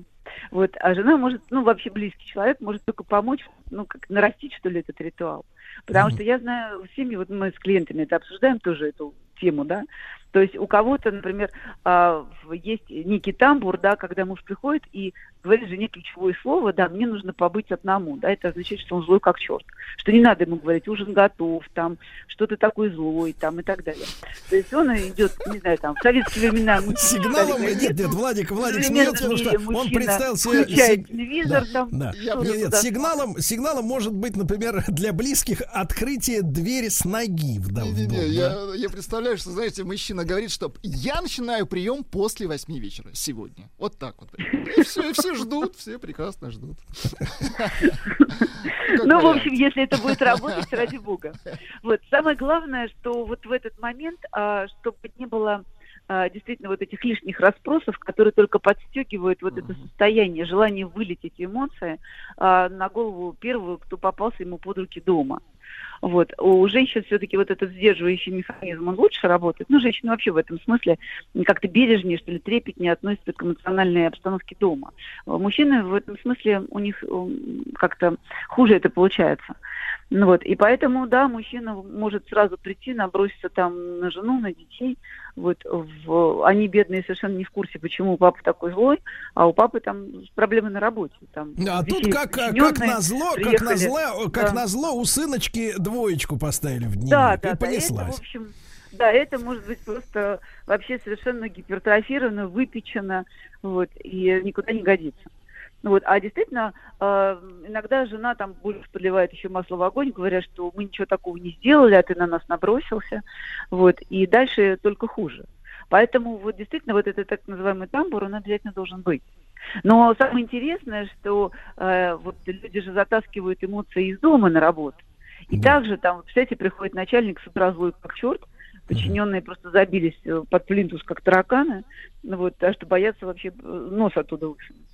Ну вот. И это тоже, в общем, такая некая проблема, потому что что уж там дома произошло, из-за чего они там пожи- поругались с женой или там из-за чего там вообще он такой злой, ну вот это остается только дог- Наталья, догадываться. мне кажется, мне Но, кажется, вы история знала качество. только один метод, э, метод лечения этой психиатрической проблемы. Это шарашки, э, где люди, в принципе, и жили на работе, и работали на работе, и сидели на работе сразу. Вот ни с Ну. какими, ни с какими семьями они не пересекались, и тамбуры им бы- были не нужны. Конечно, шутка плохая, согласен, плохая, циничная. я думаю, что Согласен, все, я понял, я извиняюсь перед всеми трепетными э, товарищами слушателями. Наталья Панфилова, семейный психолог, супервизор, визор профессиональной психотерапевтической лиги. Спасибо, Наталья, как всегда, огромное. Сергей Стилавин и его друзья на маяке. Э, Друзья мои, э, мы сегодня продолжаем наш э, цикл «Утренняя философия». Ну вот что мы с товарищами подумали. А не познакомить ли нам нашу уважаемую аудиторию с разнообразием философских, как говорится, направлений мысли? Правильно? Неплохо, да. Что вот э, представьте, сейчас вот как люди, на какие э, различаются группы? Ну, не знаю, кто-то болеет за одну команду, кто-то за другую, Нет, да? нет, нет, сейчас другое. Сейчас кто-то вакцинирован, а кто-то нет. Так, нет, это сама жизнь рассудит, а это я говорю об убеждениях. Да. Вот, значит, потом что у нас еще есть? Некоторые говорят, я, говорит, коммунист, а другой ему говорит, нет, а я, говорит, монархист. Ну Вот, но э, хотелось бы, чтобы, конечно, мы несколько углубили наши знания, представления, да, о мысли философской, да, вот, чтобы, например, вот, э, послушав сегодняшнюю программу, это я уже делаю маленький анонс, э, вы бы, Владик, смогли в домашнем споре, откупорив бутылочку другую, да, вот, сказали бы, сказали бы, а вот вы знаете своим собеседникам и оппонентам, а вот я платонист. Например. И чтобы они, и чтобы они приуныли от того, что вы знаете, что это такое, а они нет. Ну, мы сегодня большой этот разговор начнем. Я рад приветствовать на связи с нашей студией Тараса Вархотова, э, доцента кафедры философии и методологии науки философского факультета Московского государственного университета. Тарас, доброе утро. Доброе утро рад нашей новой встрече. Вот начнем мы с вами такой большой цикл. Но прежде чем э, к, перейдем к самому Платону и платонизму, да, ведь, э, может быть, разберемся с тем, э, что такое сама эта идея. Потому что в некоторых и достаточно популярных, э, э, так сказать, программах или статьях можно прочесть, что главное, конечно, в любом деле это идея, которая является всепобеждающей. Вот, э, да, в любом, в любом вопросе и с идеей сражаться труднее всего тем, кому кто им ей противостоит. Вот как философы смотрят на эту вещь? Ну, у словечка идея долгая история, и, наверное, правильно ее начинать как раз э, с пресловутого Платона. В каком-то смысле с него вообще начинается серьезная философия, потому что от э, авторов более ранних до нас не дошло ни одного целого произведения. То есть, вот, собственно, Платон первый, от кого остались полные сочинения. И для Платона как раз идея, собственно, одно из центральных понятий, а во многом современное словоупотребление, оно, в общем, связано, да, и восходит как раз к платоническому. А если мы говорим именно о платонизме, то, собственно, Платон под идеей а, имел в виду, а, собственно, подлинное бытие, то есть нечто действительное, реально существующее, причем существующее более реально, чем все, что мы можем видеть, а, и что-то, что можно видеть в отличие от глаз только с помощью ума. То есть так. идея чистое умозрение. Да, то есть идея это вот то, что невозможно почувствовать рукой. Да. да. И ногой. Да. А, соответственно, я так понимаю, что Платон э, различал так называемые правильные и неправильные, да, имена. Что имеется в виду? А, ну вот если мы переходим от идеи, идея это штука, которая э, ну, в современном языке она тесно ассоциирована с э, высказыванием, да, то есть со способностью говорить об этом. А в случае с Платоном это не так, да, то есть чистое умозрение совершенно не обязано принимать языковую форму. То, что я вижу своим разумом, может быть и в конечном счете так и есть невыразимо в человеческих средствах, да.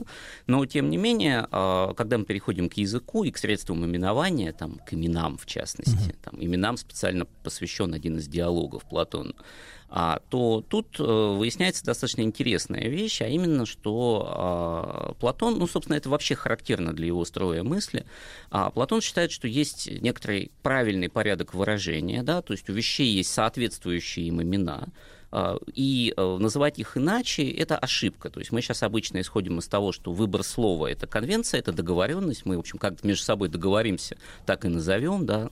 Угу. Вот. И только вот капитан Врунгель напоминает, что как вы судно назовете, так оно и поплывет. Здесь он становится платоником, да, вот, намекая на то, что есть имя подходящее, а есть неподходящее. Да, вот, э, соответственно, имя, соответствующее идее, если очень грубо говорить, да, а, это хорошее имя. Прочие будут ошибочными. То есть э, четко должны слова соответствовать и понятиям, и предметам, да, и людям, и качествам. То есть э, нельзя вот допускать а, любимый сегодня, если апеллировать к современности, да, а, сегодня вот а, такой, знаете, завуалированное на, на, наименование всего и вся. Да, когда, так сказать, особенно это касается, ну, моя любимая тема, коучей, тренеров и так далее, которые начинают всаживать людям в головы Э, некие понятия без э, четкого понимания того, что это такое вообще. И когда человека спрашиваешь, а что это? А у него в глазах мутнеет, потому что он как рыба хлопает губ, губежками-то и не может объяснить, о чем идет речь. То есть платонист, Владик, это uh-huh. человек, который четко называет вещи своими именами, правильно? А, вот. Да, по крайней мере, мере, рассчитывает, да, что у него это должно получиться. Я бы еще одну вещь подчеркнул. А, в каком-то смысле мы немножечко все оказываемся платониками, хотя и не знаем об этом, когда начинаем отчаянно настаивать на том, что вот эта вещь такова и никакой другой быть не может и нам говорят, ну, как бы, ну, мы просто, мы просто ее создали в разговоре, да, мы договорились, что это так. Ну, мы, это, это же мы решили, что такое государство. Но у кого-то заклинивает, он говорит, нет, вот государство обязательно обладает тем-то, тем-то, тем-то, и вещь, которая этим не обладает, не может быть названа государством. То да? есть, когда мы даем определение каким-то. А когда мы считаем, что эти определения строго соответствуют реальности, да, то есть когда мы не готовы сказать, да ладно, ну сейчас как, как решим, так и будет. Нет, вот Когда никак мы решим. идем на принцип, да, как Да. Да, да, да, да, да. И еще, когда а, нас начинает беспокоить, да, или наоборот, когда мы забываем побеспокоиться о том, что всякая вещь тянет за собой какой-то смысл. Вот вы коуч сказали, да, там, а, ну, для большинства людей это слово никакого смысла не имеет, будем честными. да. Скорее негативное. Да, просто иностранное слово, которое обычно используют для называния людей, которые вымогают деньги там, путем предложения шарлатанских услуг. Вот так, мне кажется, в быту оно функционирует. Вот. Но по большому счету, когда вы тренера называете коучем, это не просто переименование. Да? Вот Платон нам скажет, что это не безобидная процедура. Это вы на самом деле втащили другую вещь.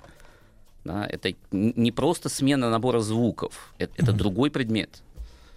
М, То есть мы еще и подлог делаем. Ну, по Смысла. сути. Да. Да, и, э, по крайней мере, отчасти Платон здесь прав, да, потому что, ну, каждое слово имеет историю, и эту историю от него нельзя оторвать.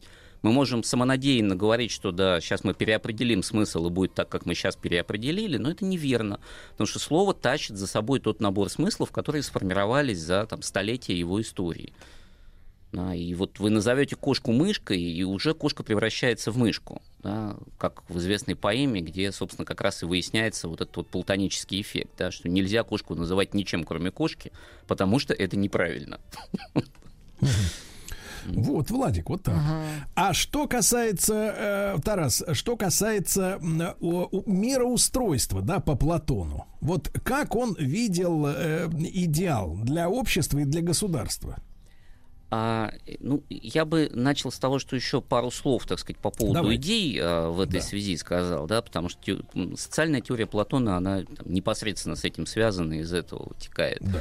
А э, для Платона принципиально то, что все, что мы видим глазами там, и воспринимаем органами чувств, это все в конечном счете недействительное.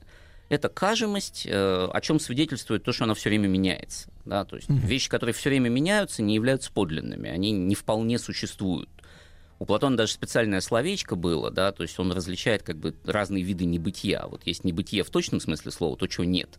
А есть вот это вот странное наблюдаемое небытие, которое вроде есть, мы его видим, мы там в нем живем, да, вот, но тем не менее оно все равно не настоящее. Настоящими являются только идеи, потому что они неизменны, они вечны, они конечны, окончательны, да, и, э, соответственно, ну, совершенное не может меняться. Оно на то и совершенное, чтобы любое изменение его только портить могло. А если оно портится, это прям совсем беда. Вот, поэтому идеи не портятся, да, они просто прибывают. И единственный способ к ним подобраться – это вот разум, да, умозрение. А, собственно, одной из самых главных идей как раз и является идея государства. Вообще, надо сказать, что античная культура вся помешана на вот этом устройстве социальной жизни, которое понимается несколько иначе, чем мы сейчас это делаем. Да, а, то есть э, тут есть еще историческая операция перевода. Мы переводим там ключевое сочинение Платона как государство. но Там Мгм. в оригинале полития, да, то есть тут речь идет именно о очень специфической форме общежития, а совсем не о современном государстве, а Мгм. именно о вот этом городе-государстве, да, античном полисе, со всеми его особенностями и прибамбасами. И, собственно, э, все античные авторы мечтали об идеальном полисе. У Платона эта мечта, ну, там, в наибольшей степени э, вопиет о том, что она именно мечта, идеал, эталон, нечто недостижимое. Вот, собственно, центральная идея здесь у Платона заключается в том, что в идеальном полисе все находится на своих местах. Это воплощенная гармония, и все делают ну, то, к чему они от рождения призваны, к чему у них есть способности. А правят этим всем философы, как обладающие способностью правильно разбираться, кому что, так сказать, предзадано, да, то есть у кого к чему способности. Которые помогают, собственно, расставить всех на свои места в соответствии с врожденными данными. Мне кажется, это очень близко к нынешним тенденциям с искусственным интеллектом и с выявлением способностей. А роботы будут таскать, э, значит, э, нечистоты. Вкалывать А, роботы да, должны. А все остальные, они, соответственно, вот, э, как обычно эти, значит, спекулянты на теме э, э, грядущего, да, э, говорят они, а вот э, вы будете писать стихи, картины, будете писать, да, еще что-нибудь там, детей воспитывать будете. Хотя нет, детей у вас заберем, будет воспитывать робот. А вот вы будете писать картины и стихи, и ты такой говоришь, слушайте, ну а как вот человек, который любит быть дальнобойщиком и любит руль, дорогу, вот это вот все, романтику, как вот вы его машину замените на автоматическое, да, управление? Чем он будет заниматься? Он говорит, стихи будет писать. Вот, опять же. В игры рубиться, да, Ну да, это да. ладно, это мелочи. Но тем не менее, вам не кажется, э, Тарас, что есть какие-то вот э, перекликания с этим идеализмом платоновским вот в новой э, цифровой реальности, скажем так? Да, ну, безусловно, есть. И, и, и, и на самом деле точек сходства ну, гораздо больше, чем может показаться на первый взгляд. Да? А, во-первых, э, люди ну, всегда тяготели к тому, чтобы эм, поверить в возможность все устроить правильно. Да? Только тут вот есть один маленький нюанс. Да? Так сказать, там тот же самый, например, Владимир Владимирович Набоков писал о Платоне, что там, ну, Платон, по сути, тоталитарист и предлагает там, военно-музыкальная монархия, у него это называлось. Вот, довольно меткая, на самом деле, да, метафора. Неплохо, да. Потому что у Платона действительно предполагалось, что одно из главных занятий это война, да, ну не потому что агрессивное государство, а потому что надо себя защищать. Вот. А, соответственно, музыка нужна исключительно для того, чтобы поддерживать воинов. То есть флейта это плохой инструмент, да, он расслабляет и вызывает дурные мысли и намерения. А вот там барабан хороший. Вот. Поэтому, если все буквально воспринимать, действительно, ну, жутковато выглядит и отдает какой-то Германии 30-х годов. Но имелось в виду совсем другое. Имелось в виду то, что существует некая возможность действительно а, всех расставить на те места, для которых они лучше всего годятся, независимо от того, что они сами про это думают. И вот это вот страшное искушение всей человеческой истории, да, так сказать, то, что мы э, можем разобраться. Наверное, все согласны, что было Да, бы мы- правильно, если да, все были... Тарас, Тарас, сразу Да. после короткой рекламы. Итак, мы тебе укажем, где тебе ставить.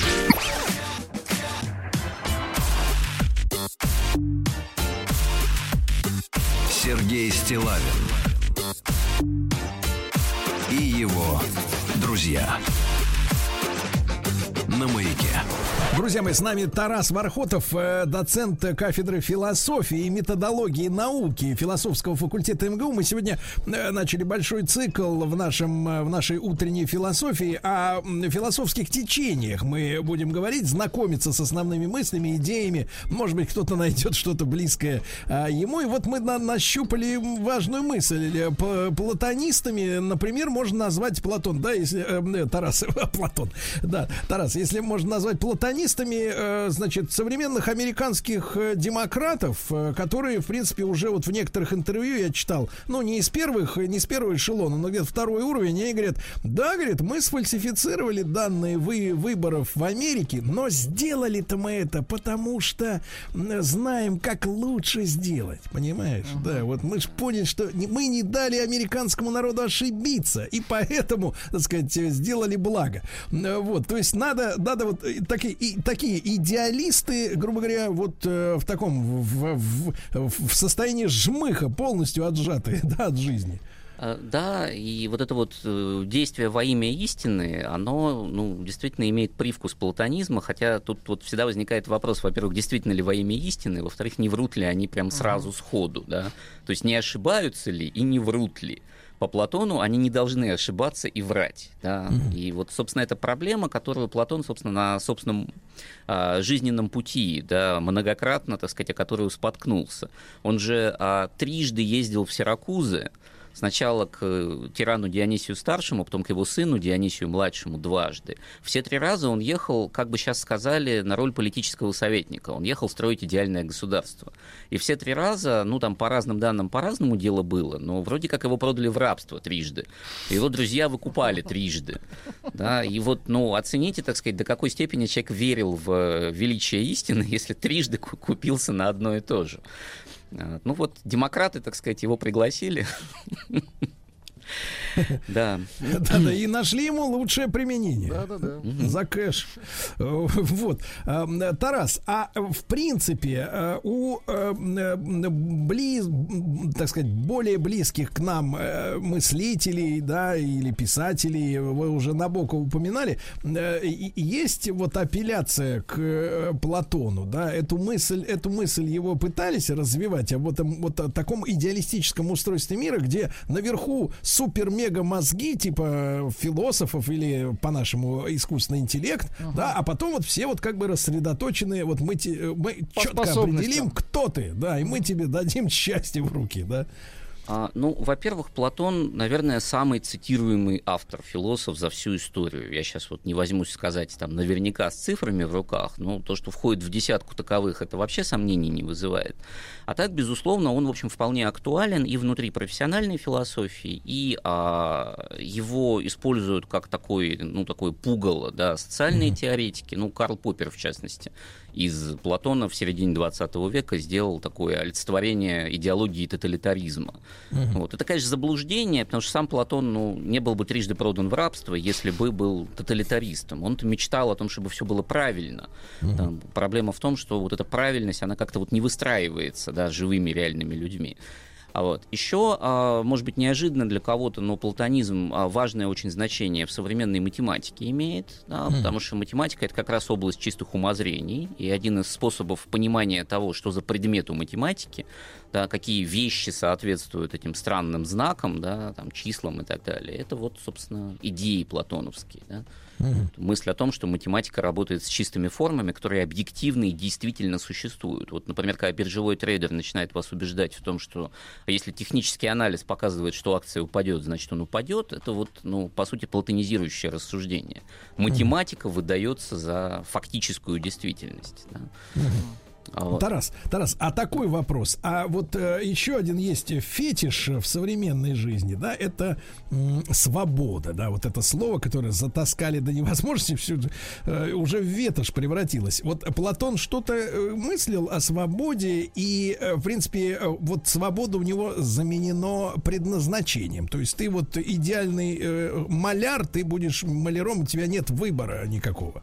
А, вообще свобода это не античная тема. Свобода это тема, ну, рожденная из средневековья. Вообще она поздняя достаточно. Это тема ренессансная, нововременная. А выбор?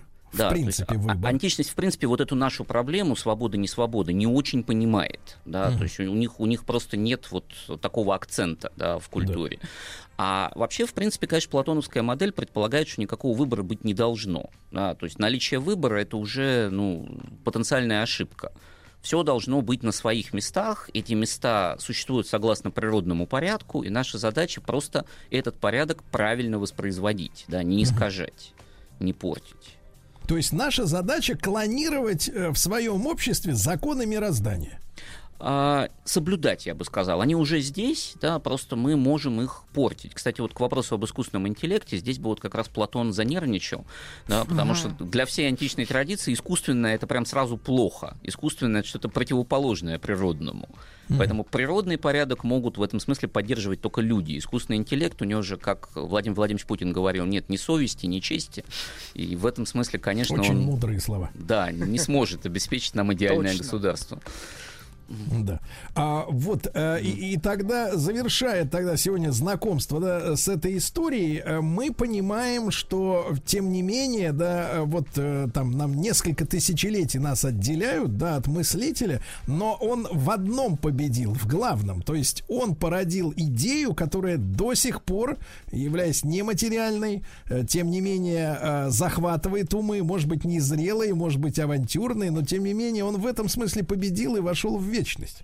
Да, безусловно, и э, зафиксировал некий, на самом деле, очень важный интуитивно для нас способ рассуждения, да, который заставляет нас на чем-то настаивать, да, на какой-то идее, да, на какой-то вере во что-то, да, когда мы вот усмотрели, что это так, и не готовы ни в коем случае с этого сдвинуться.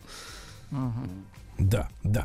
Друзья мои, ну что же, спасибо большое э, Тарасу Вархотову, доценту кафедры философии и методологии науки философского факультета Московского государственного университета. Чуть-чуть мы приоткрыли вот эту крышку котла, да, uh в котором содержатся философские мысли, течения. Э, очень, мне, мне лично очень интересно, надеюсь, нашим слушателям тоже. Будем знакомиться и дальше. Тарасу огромное спасибо. Весь наш цикл «Утренняя философия» на сайте радиомаяк.ру доступен вам в любое удобное время. Ну, вам хорошего дня. Э, смачивайтесь от э, жаркого солнца и до завтра. До свидания.